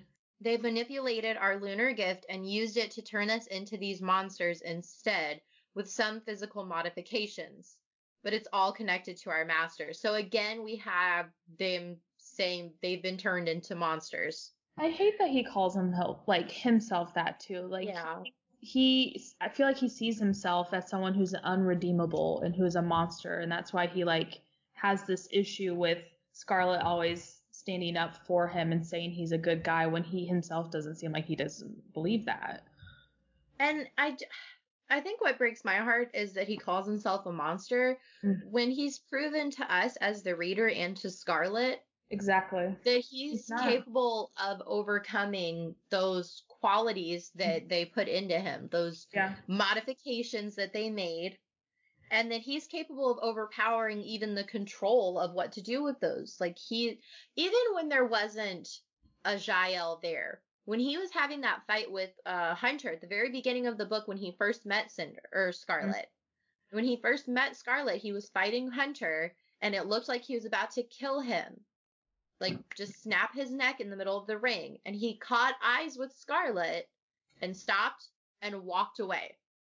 And I think that once we find out that he's under this kind of influence and this kind of modification where the instincts to kill just take over, I feel like that shows you the how much control he really does have over himself and his abilities. And I don't like that he sees himself as a monster because he might be capable of doing things of doing like monstrous things but i think he himself at his core like who he is i don't think he is a monster Yeah, that's why that like it pains me to read that when he says that about himself. I'm like, no, you're not. Like you've shown that to us readers, we don't think you are. no and scarlet doesn't think so either yeah, yeah, that's why she, um, you know. i missed it at some point i was going to say thorne is still holding a gun at him but at some point during all of this scarlet was like would you stop holding that gun at him That's right. so he's not gonna do it. because thorne was the only one that was like yeah i'm not going to trust you thorne was like i know i can't fight you so i have weapons Then he says, most lunars couldn't control us at all. We might as well be shells to them. And even our masters, who could control hundreds of average citizens at once, can only keep hold of a dozen or so operatives. That's why our packs are kept so small. Even the most talented thaumaturges can only control a dozen operatives, 15 at the most, and this after years of genetic modifications and training and yet you managed to take one away from his master on your first attempt? Yeah, yeah. pretty Like- badass, Cinder. Right? It spells it out for us like, dang, Yep. badass. I would not have thought it before, but now I think Her Majesty might actually have cause to be afraid of you, Princess. Don't call me Princess. Which I get. She doesn't feel like Princess Selene. She feels like Cinder. I get her being like, don't call me that. That's not who I am. I don't want that title and that responsibility. I'm still learning how to be a lunar cyborg fugitive. Right, I was gonna say like it's probably weird for her to hear that because her whole life, like she's pretty much thought that she's nothing. Like her mom, and I say that lightly, her stepmom, you know, made her think that she's a nothing. So to go from like, you know, this person that she doesn't even think you're less than human, pretty much, to being called a princess, which most people like a high esteem, must be weird to her to hear that. I also think part of it is like you don't really necessarily have an identity with a title that you have. Like I think it probably took me an entire year to get used to the word wife. Mm. Obviously that's very different than princess who has to overthrow a lunar queen, but it's a title that I now hold after getting married, my title is now wife, not girlfriend, wife. Mm-hmm. And it took me a long time. And I remember the first time Quentin introduced me as this is my wife. And I remember having a moment in my brain of like, right, wife. Because for so long it was this is my girlfriend. And then for a little while it was fiance, which still didn't feel so like permanent or something. I don't know. But Right. I remember being like, oh, I'm someone's wife. And now it's just a title that I wear. I'm used to it now. But it takes a while to get used to even just something that you want to have. Like I wanted the title of wife. She Right. didn't ask to be a princess. Yeah. Wolf says, I am assuming, of course, you do mean to fight against her, judging from your response to your emperor's announcement. So maybe the my and your is to specify what community you belong to. Because he doesn't say judging by the emperor's announcement, Yeah. he says by your emperor's announcement. So maybe when he's saying my queen, he doesn't want it to be confused with like Queen Camilla of the UK. Right. He's saying, he's saying my queen, the queen of my country. Yeah. And instead of saying the emperor, he's saying your emperor, the emperor of your country. So maybe it's just a, a way to remind you what country they belong to. Right. Because it's sometimes it's hard. It's I have to remind myself like he's not an Earthling like they are. Like he mm-hmm. comes from Luna. So And it's difficult because it's kind of hard, I think, for all of us to think of like, so somebody's from Luna. Because to Right. us, that's not a place. That's not a thing. Right. We can't imagine like, oh, that person is from Luna. So it's it's different for us, I think. I yeah. So Cinder says, well, I don't know. And Scarlet says, plenty of people think you can stop her. My grandmother died so you could have this chance. I'm not going to let her sacrifice be wasted. What frustrates me is like nobody's asking Cinder. right. Scarlet is like, um, my grandma died so you could be princess, so you better be a princess. Yeah, Yeah. but grandma didn't ask Cinder if she wanted to be a princess. And grandma certainly wasn't like, okay, let's spend our life preparing you to be a princess. Grandma hid her in a creepy basement under the hangar and then sent her to the Eastern Commonwealth and never talked about her again. Yeah. So. So I get that her, gra- I'm not trying to allude to her sacrifice. I'm not trying to like dismiss it. Yes. But I'm, I'm sad that her grandmother died. Yes, I understand her grandmother made a sacrifice, but her grandmother made that sacrifice. Yep. Bingo. She was the one who made that decision. She didn't take it upon herself to be like, okay, I'm going to make sure that this girl is prepared to be a princess. I'm going to make sure I keep tabs on her. I'm going to make sure that, that, you know, she's well taken care of and that she's ready to do this job that everybody expects her to do. She was just like, well, I'll die so that, so that no one will find her. hmm And now Scarlet has taken it upon herself to be like, well, my grandma died so you could be a princess, so you better be a damn princess. Right. Like do something about it. It's like Right.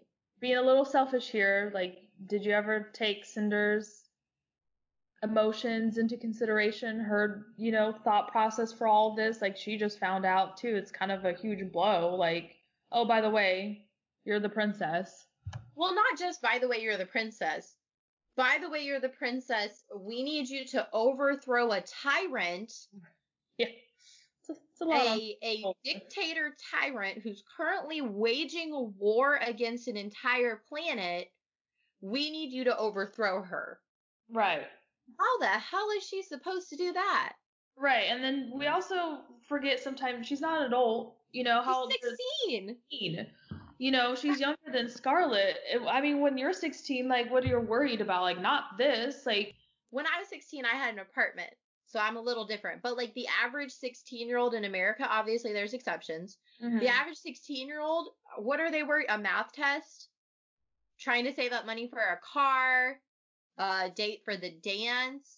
Maybe girls picking on them in school or boys picking on them at football practice or something. But like they're not worried about overthrowing a dictator tyrant A hell bent on genocide against shells and attacking an entire planet. Right, exactly. Like she's literally committing genocide and attacking an entire planet simultaneously.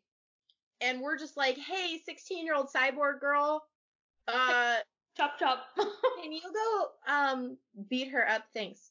yeah, No. Right. No, I don't want to. yeah. I don't blame. I if I were Cinder, I'd be like, no, nobody asked me, and I don't want to do it. Right. Exactly. And that's pretty much that's kind of what she says. So Wolf says he'll help her. He says you could practice your abilities on me. Besides, if you are who you claim to be, that makes you my true queen. Therefore, you have my loyalty. Well, I don't want your loyalty. I love that. Um, he's. I feel like that's so telling of how he is and who he is as a person because it's. I'm sure that's not a pleasant experience. You know, like he's obviously been through that the first time, and we get to find out how that is when someone messes with your mind and someone tries controlling him. So you know that going into this, when he says that, like that's not a pleasant experience for him. And for him to offer that to her to be like, hey, like I'm on your side, I'm gonna help you, I want to help you. You can practice on me. I feel like that says a lot about him and how much he is not the monster that he thinks he is. Absolutely. And I think it says a lot about I think it says a lot about what he actually cares about. Mm-hmm. Because imagine Ran in this same situation. Oh. Ran would not be so quick to be like, oh, I'm going to help this girl overthrow the queen. I'm going to give her my loyalty. Mm-hmm. He would be like, oh, this is how I can prove myself worthy. I can kill her and take her dead body to my queen. Exactly. So I think it shows where Wolf's priorities are. Wolf has aligned himself with Scarlet and therefore what Scarlet wants is what Wolf wants, and so now Wolf is like, okay, well, you're my queen. Mm-hmm. But Cinder doesn't want to be anybody's queen. She doesn't really know what she wants. I want some time to think about this and figure out what to do next without everyone yapping in my ear. And then she storms off. I I love Thorne. I know. I love Thorne. I know, I know. She seems a little, oh, but it's really part of her charm once you get to know her. I just love Thorne. He's so funny. He's like trying to diffuse the situation, I feel like. He's the comedic Relief. relief for them Yeah. he's like, ew. He's so great. I love it. And he's so great at this situation too, because like he's just been sitting there the whole time, barely said a word other than this girl is the princess. Right. And And then that. and then as soon as like and he didn't say anything about like I can't believe you didn't tell me or like aren't you going to overthrow the queen? Like he didn't put any of those expectations on Cinder yep. whatsoever. Yep. So that's that's the end of chapter 46. A lot. A lot going on in that chapter. A lot going on in that chapter. So what was your song choice? Mine was Weight of the World by Evanescence, and I feel like it has a dual purpose here. One for Cinder, because she literally, I feel like, feels that being the princess, having Scarlet be like, hey, well, okay, well, let's do some stuff. What are you gonna do? We need to overthrow this lady. Like, come on. So she's feeling that pressure, and also for Kai, you know, like he feel is taking it. He literally says, "I'm taking this upon myself. What I can do. This is the only thing I can do to help my people." Is marry myself off to this bitch, you know? So I felt like that was very telling of for both of them. I agree. So I have two song choices. okay. One is called Break Out This Box by the Cheetah Girls. Don't nobody listen and judge me for choosing the Cheetah Girls first off. I love this song. Some of the lyrics in the song that really speak out are I won't let no one tell me who I should be because at night I answer to only me. Cinder, yes, all these people can be like, you need to be the princess. You need to be the one overthrowing Levana. You need to do this. You need to do that. But at the end of the day, Cinder is the only one who can actually do anything. And the only person Cinder has to answer to is herself yeah. all these people telling her what to do don't have any actual responsibilities of their own. They don't have any actual they don't have like a real loss or or sacrifice if something goes wrong it does it doesn't change anything for them whereas Right. this is literally changing her whole life and there are thousands possibly millions of people's lives at risk if she fails Yep. the song is literally about like trying to live your dreams and not be in the confinement of whatever label people put on you and breaking out of the box that people put you in. Mhm. Um, and then the other one is called Suddenly by Ashley Tisdale. Mostly because there's a part in the song where it says, Suddenly people know my name, Suddenly, everything has changed. In the blink of an eye, it's happening now. So, Cinder was, like we talked about quite a few times, Cinder was just a cyborg with a too small foot trying to secretly save up money so she could run away to Europe. And now all of a sudden, suddenly, she's a princess, she's a fugitive, she's a lunar, and like you said, she has the weight of the world on her shoulders. Mm-hmm. So it's a lot. Can you believe we're only two books into this series? we have so long to go, you guys. um, so what was your chapter quote?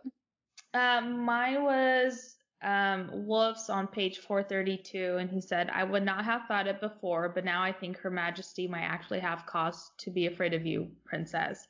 And I just feel like that's like the turning point, like rebellion, like the, the, the rumblings of a rebellion. And I just really enjoy that. Plus, I like the princess part that he had, he added in there. I love it. It's the first time someone actually calls her princess. Did you exactly. notice that? Yeah, and then she yeah. flinches like right away from that. oh, that. Yeah. um, so mine was page 433. Also, Wolf. If you are who you claim to be, that makes you my true queen. Therefore, you have my loyalty. I just love that Wolf is so quick to be like, okay, not only is this girl my queen, she needs my help. And I'm going to give it to her and I'll give her my loyalty too. Cause it's not just about him being like, you have my loyalty. He's like, I'll help you. You can practice on me. Practice right. your gift on me and get better at using it. And, and that's the first step. He's actually providing somewhat of a step in how he, how we can defeat Levana because yeah. he's being like, well, we can't do much, but we need you to get better at using your gift. So this is my contribution. Uh, you have my loyalty and also you can practice on me. Yep. And I just, I appreciate that from Wolf. It's very nice of him. Right. And that's like, he's thinking like, hey, we can do this. Like, I have faith in you. Yeah. I have faith in you, and therefore I'm putting my loyalty in you as well. So now we have perhaps one of the shortest chapters. yeah. After all that, it's like nice little break. yeah. After all that, we get chapter 47, which is the very first chapter in Levana's perspective. I didn't think we would get one when I was like the first book. You don't get anything, you know. Yeah. So. I I think the first time I read this, I was like, wait, who? Yeah, I I think I did. Oh, I I think it took me a little while to realize it who yeah, it was. Same. I was like, wait a second, wait a second, who is? I was like, oh, what? Shock. So as it starts out, she'd had the bridge built for herself out of very special glass, so that she could watch her soldiers from above, watch them train, watch them fight, watch them adapt to their new mutations all without being observed herself. She was intrigued now by a new pack who had just completed the genetic transformation a few days ago. They were still so young, mere boys, not one older than 12 years. There's a lot of indication there who the narrator is in this in this chapter, but we do find out it's it's Levana, but it's so interesting. Now we're on Luna for the first time. Right. And that little tidbit, that small tidbit, you just to me it shows how sadistic she is. Like, that is self she's so self-centered. She had yeah. an entire bridge built out of special glass just so she could watch her minions. Right, exactly. Like the sadistic. Like she's like, but I don't want to be watched. Nobody can no. watch me, but I can watch you guys suffer through everything that you have to do. And it's just like you said, a minion to her, like yeah. a pawn. She wants to see That's all they are. They are yeah. pawns to her. How can she yep. use them to get what she wants? Yeah. Which is is evident even just throughout this whole chapter. Um, so it's a new pack. They're less than 12 years old. It's disgusting. Like, ugh. Just, like I mean, at 12, you're in sixth grade. Yeah, like they're kids, and she she gets pleasure off of watching this. Yeah, she does. She gets she finds it entertaining. Yeah, like she thinks they're almost precious the way some of them check their fur and some of them are already fighting like the animals they are. Ugh, don't call, don't make them animals. Yeah, I, I made a note. I was like, you can feel the nastiness rolling off of her here. Like how she yes. describes that her fascination with them is just beyond creepy in the sense that like that evilness is just like wafting off of her. Like, ugh. The lack of humanity and empathy is very evident. Mm-hmm. especially with the thaumaturge. So she's fascinated by this like baby thaumaturge Yeah. who's trying to force control. She says some force control, some seduce it, and one cub is like fighting back with golden eyes. They're always talking about the eyes. Uh, with with golden eyes, and she says he's gonna be an alpha. I just know it. Yeah, like she's so self, like so confident. She's like, I know everything. Like, yeah. Sybil busts in.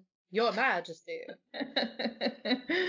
Her head thaumaturge's heels clicked on the glass floor. She detected the ruffle of fabric as Sybil bowed. She won't even look at Sybil. She's not even like, hey girl, what's up? uh, I hate like at work when I'm talking to someone. I hate when people are still like typing or doing something. So I'll wait because it's like it's a respect thing, you know. Like when someone's talking to you, you you're supposed to look at them. See, now I'm both because I used to work in data entry. So like if Mhm. someone came to my desk and I was in the middle of a thought, I would be like, oh, give me one second. Oh yeah, no. That's, And then I would be like, hey, what's up? Because I would hate like when I went to someone's desk and I was like, excuse me, and then it's like crickets.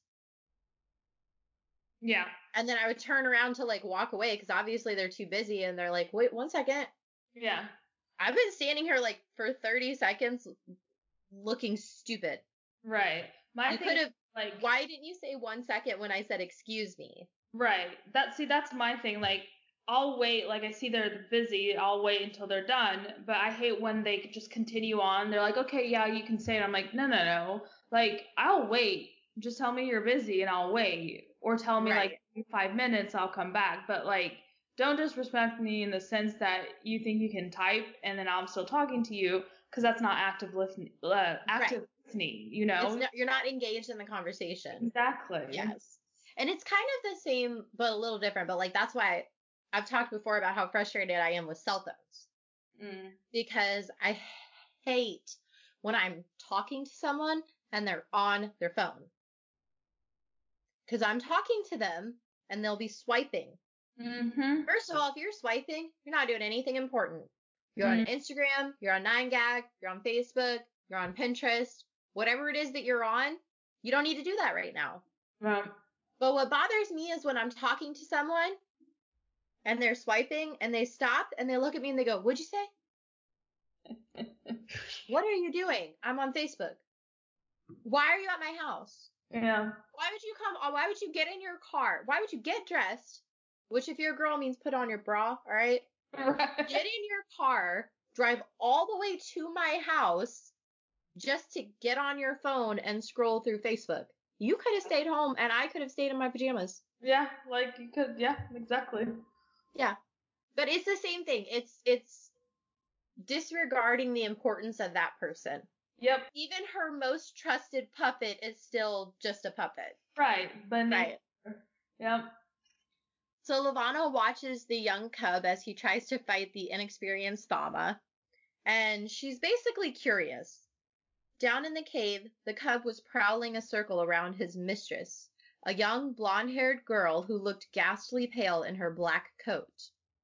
Blonde-haired girl. So do we think that the thaumaturges are also only 12 years old? They probably are. If she's calling them a girl, I'm assuming they're younger as well. Because especially since Wolf said that it takes years of training, so maybe they just kind of train up with them as well. I was thinking the same thing. Is I was what I the same of- thing. Yeah. Her expression held a trace of anxiety, a tinge of doubt that she would have the mental strength to control this one. All special operatives have been temporarily relieved from their missions and returned to concealment status. Okay, so now we know where they went. They're in concealment status, so like what Wolf and them were, I guess, just hiding Yeah. in plain sight. Right. We we estimate 260 operative deaths. It's a lot. So, out of the 10,000 men that attacked, 268 of them died. and she oh doesn't I'm matter. getting my calculator out. I'm like, what percentage is that? so, she lost 0.02% of her men. Which is nothing, but if you still think about it, those are still people, and she doesn't seem to even like bat an eye No. about it. Like she doesn't even care. She's like, it's just a number. Like you said, it's point She doesn't even think of that. Yeah. Her immediate reaction is the Earthens will notice the tattoos soon, if they haven't already. Be sure they take care to mask them well. Yeah. She's not even like, not even to the point of like a, a dictator where she's like, oh, pity, I lost a couple more soldiers. She's Right. just like, Eh, yeah, whatever. Also, make sure they don't get caught. yeah. Make sure everyone who's still there doesn't get caught. But this catches her attention. I'm afraid I also have one thaumaturge death to report. Levana looked up, for a moment expecting to catch Sybil's reflection in the glass. But there was none. Not in this window. So that gets her attention. Mhm. A thaumaturge died. Well, how the f did that happen? yeah. She's like, wait a second. But before we can talk about that, she made sure that you couldn't see the reflection in any of these windows. Why? Right. We know that they're afraid of their reflection, that it's like some weird superstition, but this seems like overkill. Yeah. Like, it's one thing to be superstitious about mirrors, it's another to make sure there are no reflective surfaces in the world. Right. When I read that, it almost sounded like she's scared. Of, you know, be, and it's weird that she's not the the line that says she's like she's not used to it. It's like, well, obviously, as soon as she got into power, she dictated no reflection. So it's been a few years, 12. right? She's been in power for 12 years, So- so Quite a while for her to get used to the fact, and yet it's like she's looking over her shoulder type thing. Like, like always worried that someone will Yeah. see. yeah, Yeah. that's a good point. so I'm like yeah. hmm, foreshadowing. I don't I mean there's so much foreshadowing in these books it's hard to even keep track of. yeah. So Sybil says Jael was shot in the chest. It isn't like him to abandon his sanctuary even in battle. So Jael does not fight. He stays safe in his opera house and makes his minions do his work. I wonder where he learned that from. Yeah, right. Well, he was trying to apprehend Cinder. And uh, at this, the cub, while this conversation is happening, Levana sees that the little cub has now attacked his mistress. Even from her overlook, Levana could see beads of sweat forming on the girl's brow, sliding across her temple. The cub opened his mouth, teeth glinting, then hesitated. Levana couldn't tell what was fighting his animal instinct the thaumaturge's grasping for control, or the remnants of a lunar boy still clinging to the thoughts in his head. Because remember, he is a child. Mhm. He is a lunar child that she and her science, a mad scientist maybe, I mean, to do this, I feel like you would have to be mad, but biologist, I don't know, bad guy. yeah. bad guys, bad, bad, bad people. I don't want to like gender neutrify things. These bad, mad scientists that she's hired to develop modifications on human beings or lunar beings or whatever. yeah. Tw- on kids. It's still, it's still a 12 year old boy yeah. and he's still fighting the urge to be a 12 year old boy and not to be a monster that rips people's necks out. Ugh, it's just sour It's so- taste in the mouth. How she and it's her people that she's doing this to, and she's Yeah. completely okay with it. Like, Not just okay, this is entertaining for her. yeah, She's intrigued by what she's watching. right. So Jael's pack disbanded, and one beta was found, and she's gonna send Aimery to retrieve them. The cub curls into a ball. The Thama gets up. She brushes off the regolith dust. Levana hates the dust. It's all over her planet. It's everywhere, and she prefers to stay in the dome that protects her capital and her palace from all this dust. Curious to know why she hates it so much. Like, Just because it's dirty, I'm guessing. Yeah. Like she likes the clean image of like of the perfect place, and obviously it's not. if nothing else, the fact that these people have the ability to constantly change what they look like would to me imply, even if they don't have like a natural shallow tendency, their society has given them a shallow tendency because they have the ability to make themselves appear whatever they, they want. And so I would assume purity is is somewhere on that level. Right. Right. That could dictate like if you get that uh, dust on you, it, it shows that you're, you know, less than someone who doesn't. Yeah. Exactly. So Levana says, "Don't send Aimery. Let the pack go. They've served their purpose. We're done with them now." And the cub is still trying not to be a monster, but he join he rejoins his pack like a scolded dog, which I'm pretty sure they said the same thing about Wolf at some point in this book that he was like a scolded dog, but I couldn't for the life of me find the page. So if anybody wants to at me what page it was, thank you. I for the life of me could not find it. Um, the lunar sol- the new lunar soldiers are nearly ready though, because these are just the the ones on Earth are nothing compared to what she has up her sleeve. yeah. These soldiers are nearly ready. Their genetic modifications are complete. Their thaumaturges are prepared. The next time we strike Earth, these men, five seconds ago they were 12 year olds boys, but whatever, these men will be leading the attack and there will be no disguising them. So can they not be disguised? I feel like when she said that, it's more saying like, I don't want to disguise them. Like I want these people to know that I'm attacking them. Mm-hmm. Like know? I want them to know what I'm capable of. exactly. Instead Yeah, of don't like, don't with Luna. right, except instead of like the way she's going about it now, where no one was privy to thinking there would there was a hidden army there attacking them, and she's like, no, I want them to see us marching in to be like, we got you now. Right. We're not gonna we're not hiding in the shadows anymore. Exactly. We're walking out with our head high and we're letting you know who you're dealing with. Yep. Yeah. So then Sybil says, Yes, Your Majesty. and may I also wish you my warmest congratulations on your engagement, my queen. Yeah. Lavan- Levana's left hand curled, her thumb running over the polished stone band on her finger. She always hid it with her glamour. She wasn't sure that anyone alive knew she still wore it. She herself so often forgot that it was there, that it was there, but her finger was tingling tonight since Emperor Kaito's acceptance of a marriage alliance. I feel like that's a lot.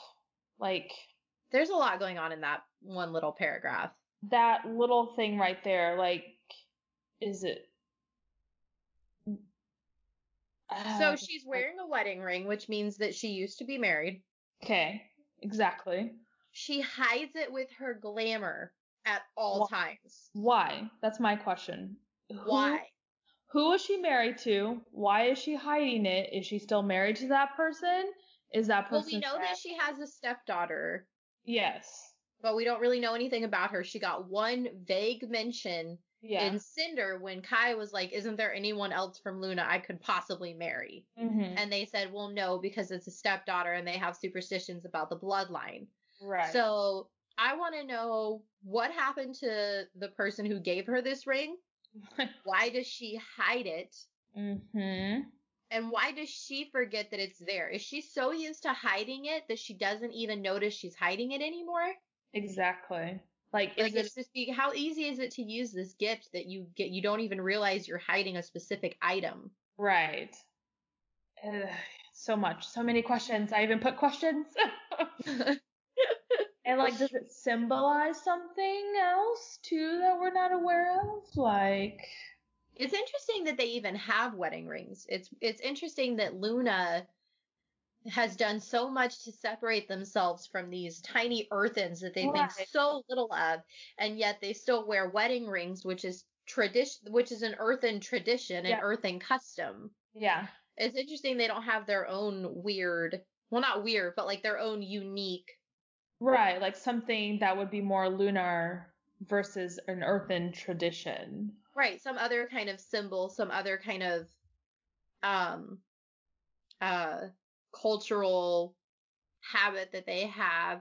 Um yeah, I just think it's interesting that she would still have a wedding ring. Yeah.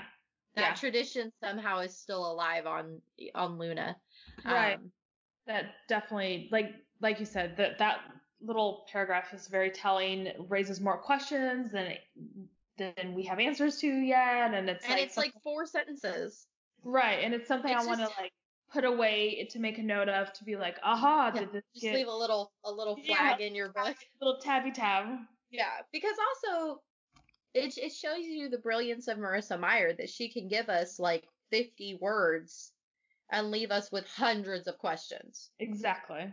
Um, Kind of like you said, it's it's in this chapter that you don't think a lot's going on, but it's this little little tidbit of information that should stay for you to be like, okay, wait a second, what's going on? it also it kind of humanizes her in a very small way Mhm. because wearing a wedding band is a form of affection, a sign of affection, and up until this point, and even at this point, we're not given any indication that Levana is capable of affection right. in any way. no, no. If anything, it's quite the opposite. Exactly. So then it makes me want to know who, who gave her this ring that she still feels some kind of affection for. Right.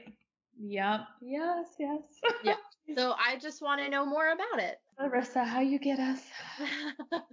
she dismisses Sybil. She says, mm, bye bye. Yeah. The factions are headed out. They're down the tubes of the moon. Interesting form of travel. yep. Below, the factions were beginning to disband, their training over for the day. The thaumaturges led them off through separate caves into the natural labyrinth beneath Luna's surface. I need to know what this labyrinth looks like. I need one of Cinder's blueprints. right. To see. There's not enough information. It's through separate caves, natural labyrinth beneath Luna. What labyrinth? What caves? Normally she's very descriptive, but I feel like she's doing that on purpose. Right? Because in my Yeah. head, when I think of the moon, it's a giant rock in the sky with craters. I don't know a lot about it. I've seen pictures. None of them have caves and labyrinths underneath the surface because I don't know what what's under the surface. I haven't been up there, so Right. I didn't even, nobody's shared that information with me. like I didn't even was that possible to make labyrinths um, you know, like it's I Well, mean, so I it says natural labyrinth. So is that is there a natural labyrinth under the moon's surface that I don't know? Natural labyrinth under moon's surface. And how are they breathing under these natural like does like Oh, okay, there's totally okay. is there is that a thing? Yeah, we're just very uneducated. Um, Seriously? we didn't pay enough attention in uh, we didn't pay enough attention in science class. I guess there there is like a series of tunnels created by regolith dust under the moon surface. I'm How mi- on earth would I know that? mind blown. I thought that like I didn't realize that was natural. Now, can you use them to create caves that thaumaturges and cubs use? I don't know, but Yeah. yeah, that's what the imagination is for. And of course, Um, I thought it's like, how are they breathing? It's like, well, they're in the moon, uh, the moon. Like, how are they really breathing? And like, come on, Barb, what a stupid thing to think. No, but that's not a stupid question because they need oxygen. So, yeah. Uh, uh, yeah, lots of questions. Um, feel free to at me, listeners, explain it. Any, Barb and I are confused, so they're like naturals. Is that not a thing? That she made that up. we're going down a where I I know I'm probably gonna be like on my phone on a rabbit hole of like tunnels under moon. Send me all the links you find. I'll I'll do the same. yeah. it was peculiar to watch these men and boys, these creatures that had been only an experiment in her parents' time, that had become a reality under her rule. So this genetic modification is something that Luna has been working on for decades. hmm But it looks. I'm curious to know though if her parents would have used it how she's using it. Like, would they have made these kids into these monsters as she calls them or if she's that cynic because she she says a little bit later that under her rule this is what she's created like and that kind of sounded to me like her parents would not have thought of doing it or like using the, these modifications the way she did I wonder if perhaps her parents were like a basic. Her parents were like, I wonder if we could modify lunars using genetic cells from other creatures and then Levana was like I'm going to do it with wolves I'm going to cuz cuz Levana's not a scientist she's Mm-mm. an mm. infiltrator so Levana is if anything Levana is like here's my idea I have unlimited power and money so let's see mm. what happens if I give all of my money and power to this idea Yeah. and it's interesting what she's able to create with that the intelligence of men, the instincts of wolves, the pliability of children. That sounds like a perfect puppet to me. Yeah, like I said, she's a very smart lady, and I'm curious like her parents maybe didn't think about like using those three things to make this massive army that's pliable, that has killer instincts, and that are smart. Like that's an ideal candidate. The pliable is what's important because if something has killer instincts as an and is extremely intelligent, it's hard. they're to control. going to it's very hard to control them and they're going to question why someone is controlling them. You need that pliability. You need there to be that loyalty that we talked about earlier. Mhm. They know what they're supposed to be doing. And you need that because otherwise they're going to overthink it like Wolf does. Or Right. their instincts are going to take complete control. Yep, and they're gonna turn against her. Yeah. Because it's like, well, if I'm better machine, these fighting machines, then why wouldn't we be able to just overthrow you and take back, you know, our, uh, what am I trying to say? Like, you know, we're not Humanity. you anymore. Yeah, like, yeah. So then she says they made her nervous, a feeling she hadn't experienced for so many years. So many lunars with such peculiar brainwaves that even she could not control them all, not all at once. These beasts, these scientific creations would never love her. So they make her nervous because they she Can't make them love her. oh, okay. So I was thinking more like Because- control them all at once.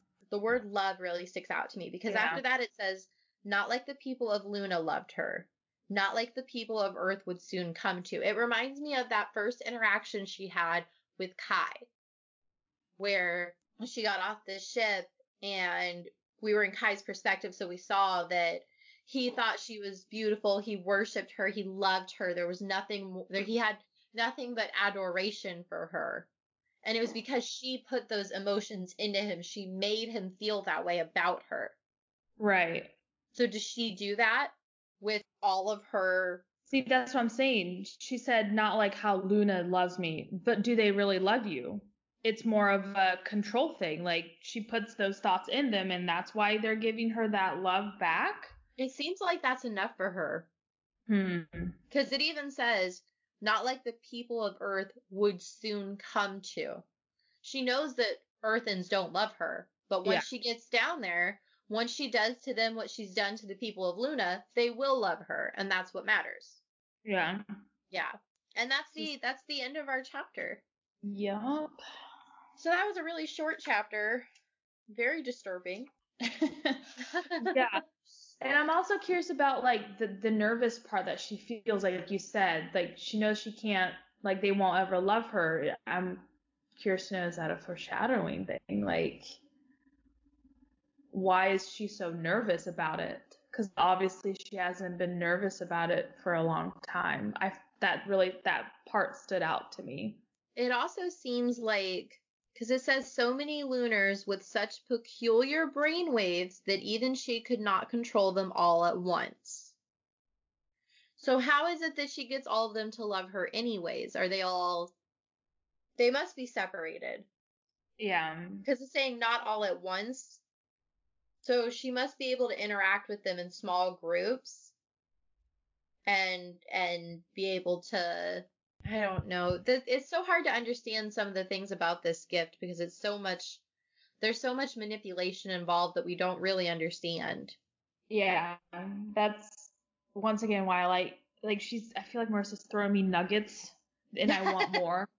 you know, like I want to know more how how this works and how she thinks she, they love her and all this stuff. I want more, so it's like I need to read more, and more, and more. That's how she gets you. It Um, is. so what was your chapter title? chapter title was Killer Queen by Queen. I love it. So I thought it was very fitting. I tried that like popped in my mind and I was like, well, I don't know, maybe there's something better, but I just kept going back to it. I was like, there's nothing else. Like this fits her to a T. So mine was Good as Hell by Lizzo, which is my song. husband's favorite song by her. well, you might like Truth Hurts more. Anyways, I think Levana's, other than being a little bit nervous, she's feeling good as hell. Mm-hmm. She doesn't give a shit about the 200 some men that she lost. She could care less about some dumbass thaumaturge and his team that got away. She's not even going to send somebody after them. She's like, whatever, they served their purpose. She's totally chill just watching these tiny children fight each other like literal wolves. She calls them cubs even in her in yeah. her in her monologue or whatever. She's ready to wage war on Earth. She's ready to get this marriage thing over with. I feel like she's on cloud. Like she is feeling good as hell. She feels like she has won. Yeah, her her plan is going like getting married. Check. Take over Earth check. Like those are the, her last two checks that she needed to check from her like now all she needs is send her on a silver platter and she'll be exactly. one happy happy queen. She needs one check. Yeah, she's just like heck yeah, perfectly. Exactly. like her little nails did if that was a thing and be like, mm-hmm. yes. So we had the same quote. We did. Yeah. Which is funny. Like I, I really like you said that love part stuck out, and to me, what stuck out too is like a do they truly love her love her or is that more of the control thing? Or they do because they actually like her like her and then curious to know how that's going to stem into the earth and like you said like in kai's point of view he had all these thoughts about her like that as soon as he saw her. So mm-hmm. is it you know i just i thought that was an interesting thing just kind of thinking about what that word means though to her like you said to her that it's enough that they love her that she can control them in that way and that's all she wants. Mm-hmm. i agree. So the actual quote is not like the people of luna loved her. Not like the people of earth would soon come to. She has I I don't know what happened to her, but she has an insane desire to be loved. Um, not to be respected, not to be feared, not to be revered. In these two sentences, we see her deepest desire is to be loved. And I want to know more. I want to know why. Mm-hmm. I think that's a very human characteristic to want to be loved, to want to be wanted, to feel the need to be needed. And we're not given any indication, even in this chapter, especially in this chapter, that Levana is an actual human capable of needing anything other than power. Right. And yet that one paragraph about her wedding ring and these two sentences about wanting to be loved have me questioning who this bitch really is. Yeah. Like, does she and what are know her motives? What that means? Like, yeah, you know, up to this point, I would think like she didn't even know, like she's never loved or she doesn't know what love actually means. But it's so important to her to feel that from other people. It's very interesting. It is very interesting. And I think part of it too is that we as the reader don't know don't know anything about Levana as a mm-hmm. as a person. This is our first we're literally two chapters away from being done with the second book in the series. And we this is the first time we've even gotten her perspective. Right. And it's a very short perspective. It's literally just like look at my minions. Oh yeah i'm getting married. I want people to love me. I mean if you're going to simplify it that's what this chapter yeah. is. So yeah. it's just it just brings me more questions. Like i as I think Levana is a well written villain. I think she's absolutely terrifying in all the best ways. Um, she kind of she does and says things that make your skin crawl, and that's what makes a good bad guy in a mm-hmm. story. But this has me intrigued on a personal level. I want to know what it is that happened to her that she feels this way. Yeah. Yeah. You nailed it. That's Yay. exactly what it is. So this week there was two captains and one Easter egg, but I feel like I might have missed more. So listeners, feel free to at me if I missed any more eggs. Um, next week I have two very special guests coming on. It's going to be a surprise, but they're very special guests. and we're gonna do the last two chapters of Scarlet, chapters 46 and 47. That's exciting. Yes. And then before we start Cress, I will do a Beauty and the Beast uh, topical episode. Mm. So yeah. I'm looking forward to that. Beauty and the Beast is one of my favorite. Me uh, too. Rapunzel is my all-time favorite, but I love Beauty and the Beast. Yeah.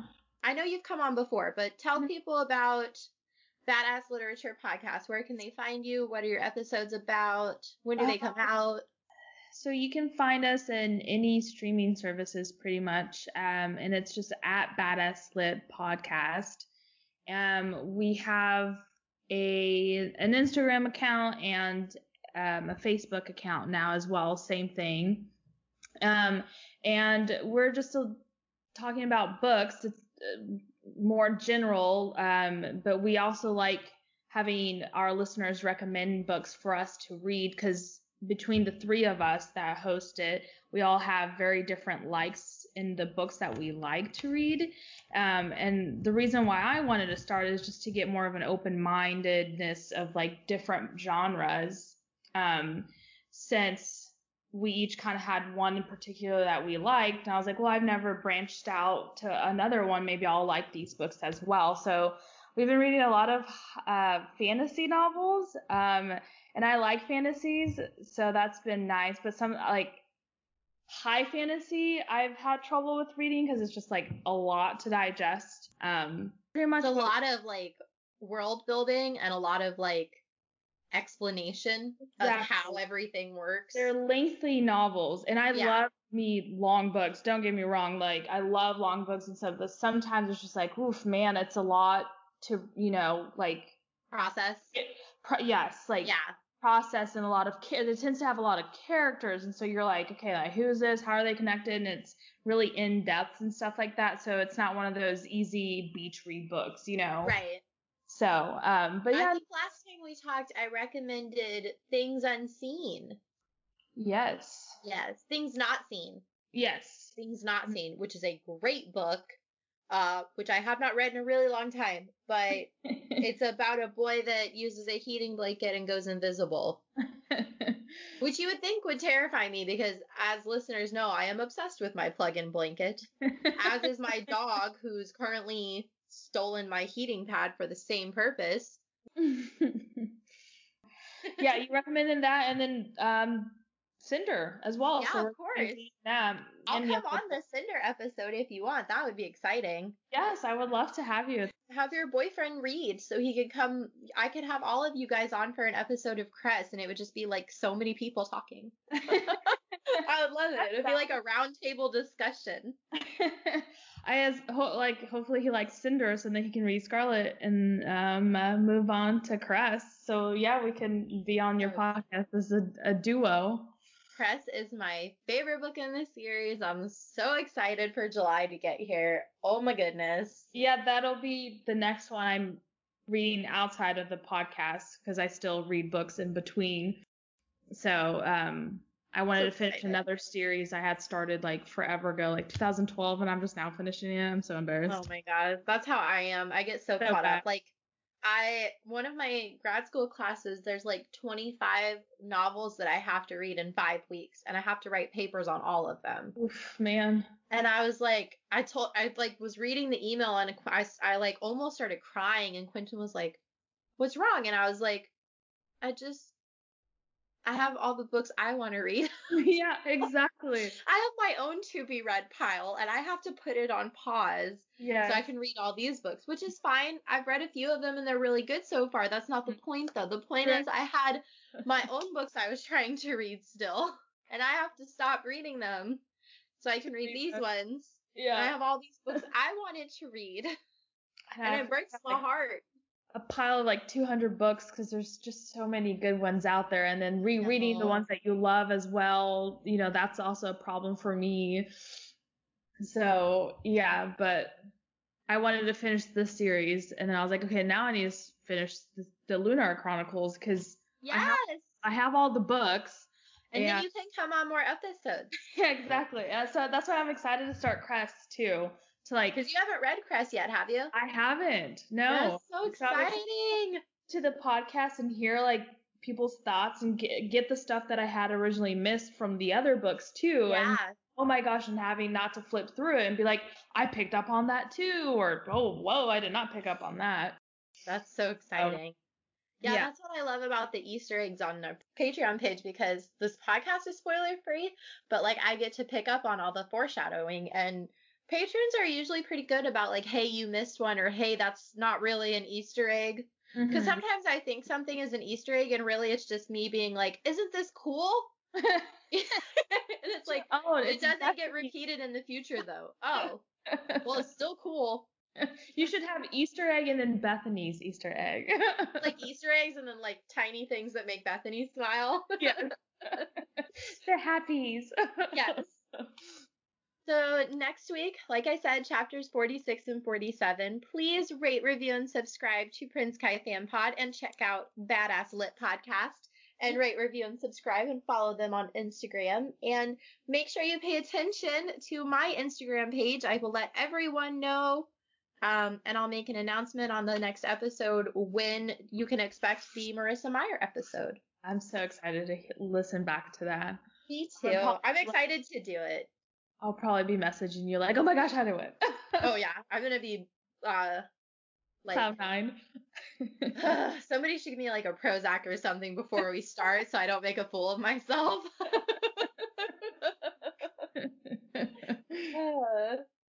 so I hope that you stay safe and everything that's going on. And big thank you for coming on another episode. Of course, I was excited. I'm having fun with these, so yeah, I'm excited for you to start Cress. You'll you'll have to message me about all of it. Okay, for sure. No, I'll let you know. Uh, since it's your favorite, so I'm like, it has to be. I'm hoping there's more Thorne in it too. So maybe. um, so thank you for coming on, and um, until next time, don't get glamored. I love that. So cute. I... the passages read for you today are from Scarlet by Marissa Meyer. This podcast is hosted and produced by Bethanie Finger. Today's special guest was Barbara from Badass Literature Podcast. Logo art was created by Angela Wong, and the intro outro music is by Emma Pavvo. Thank you for listening.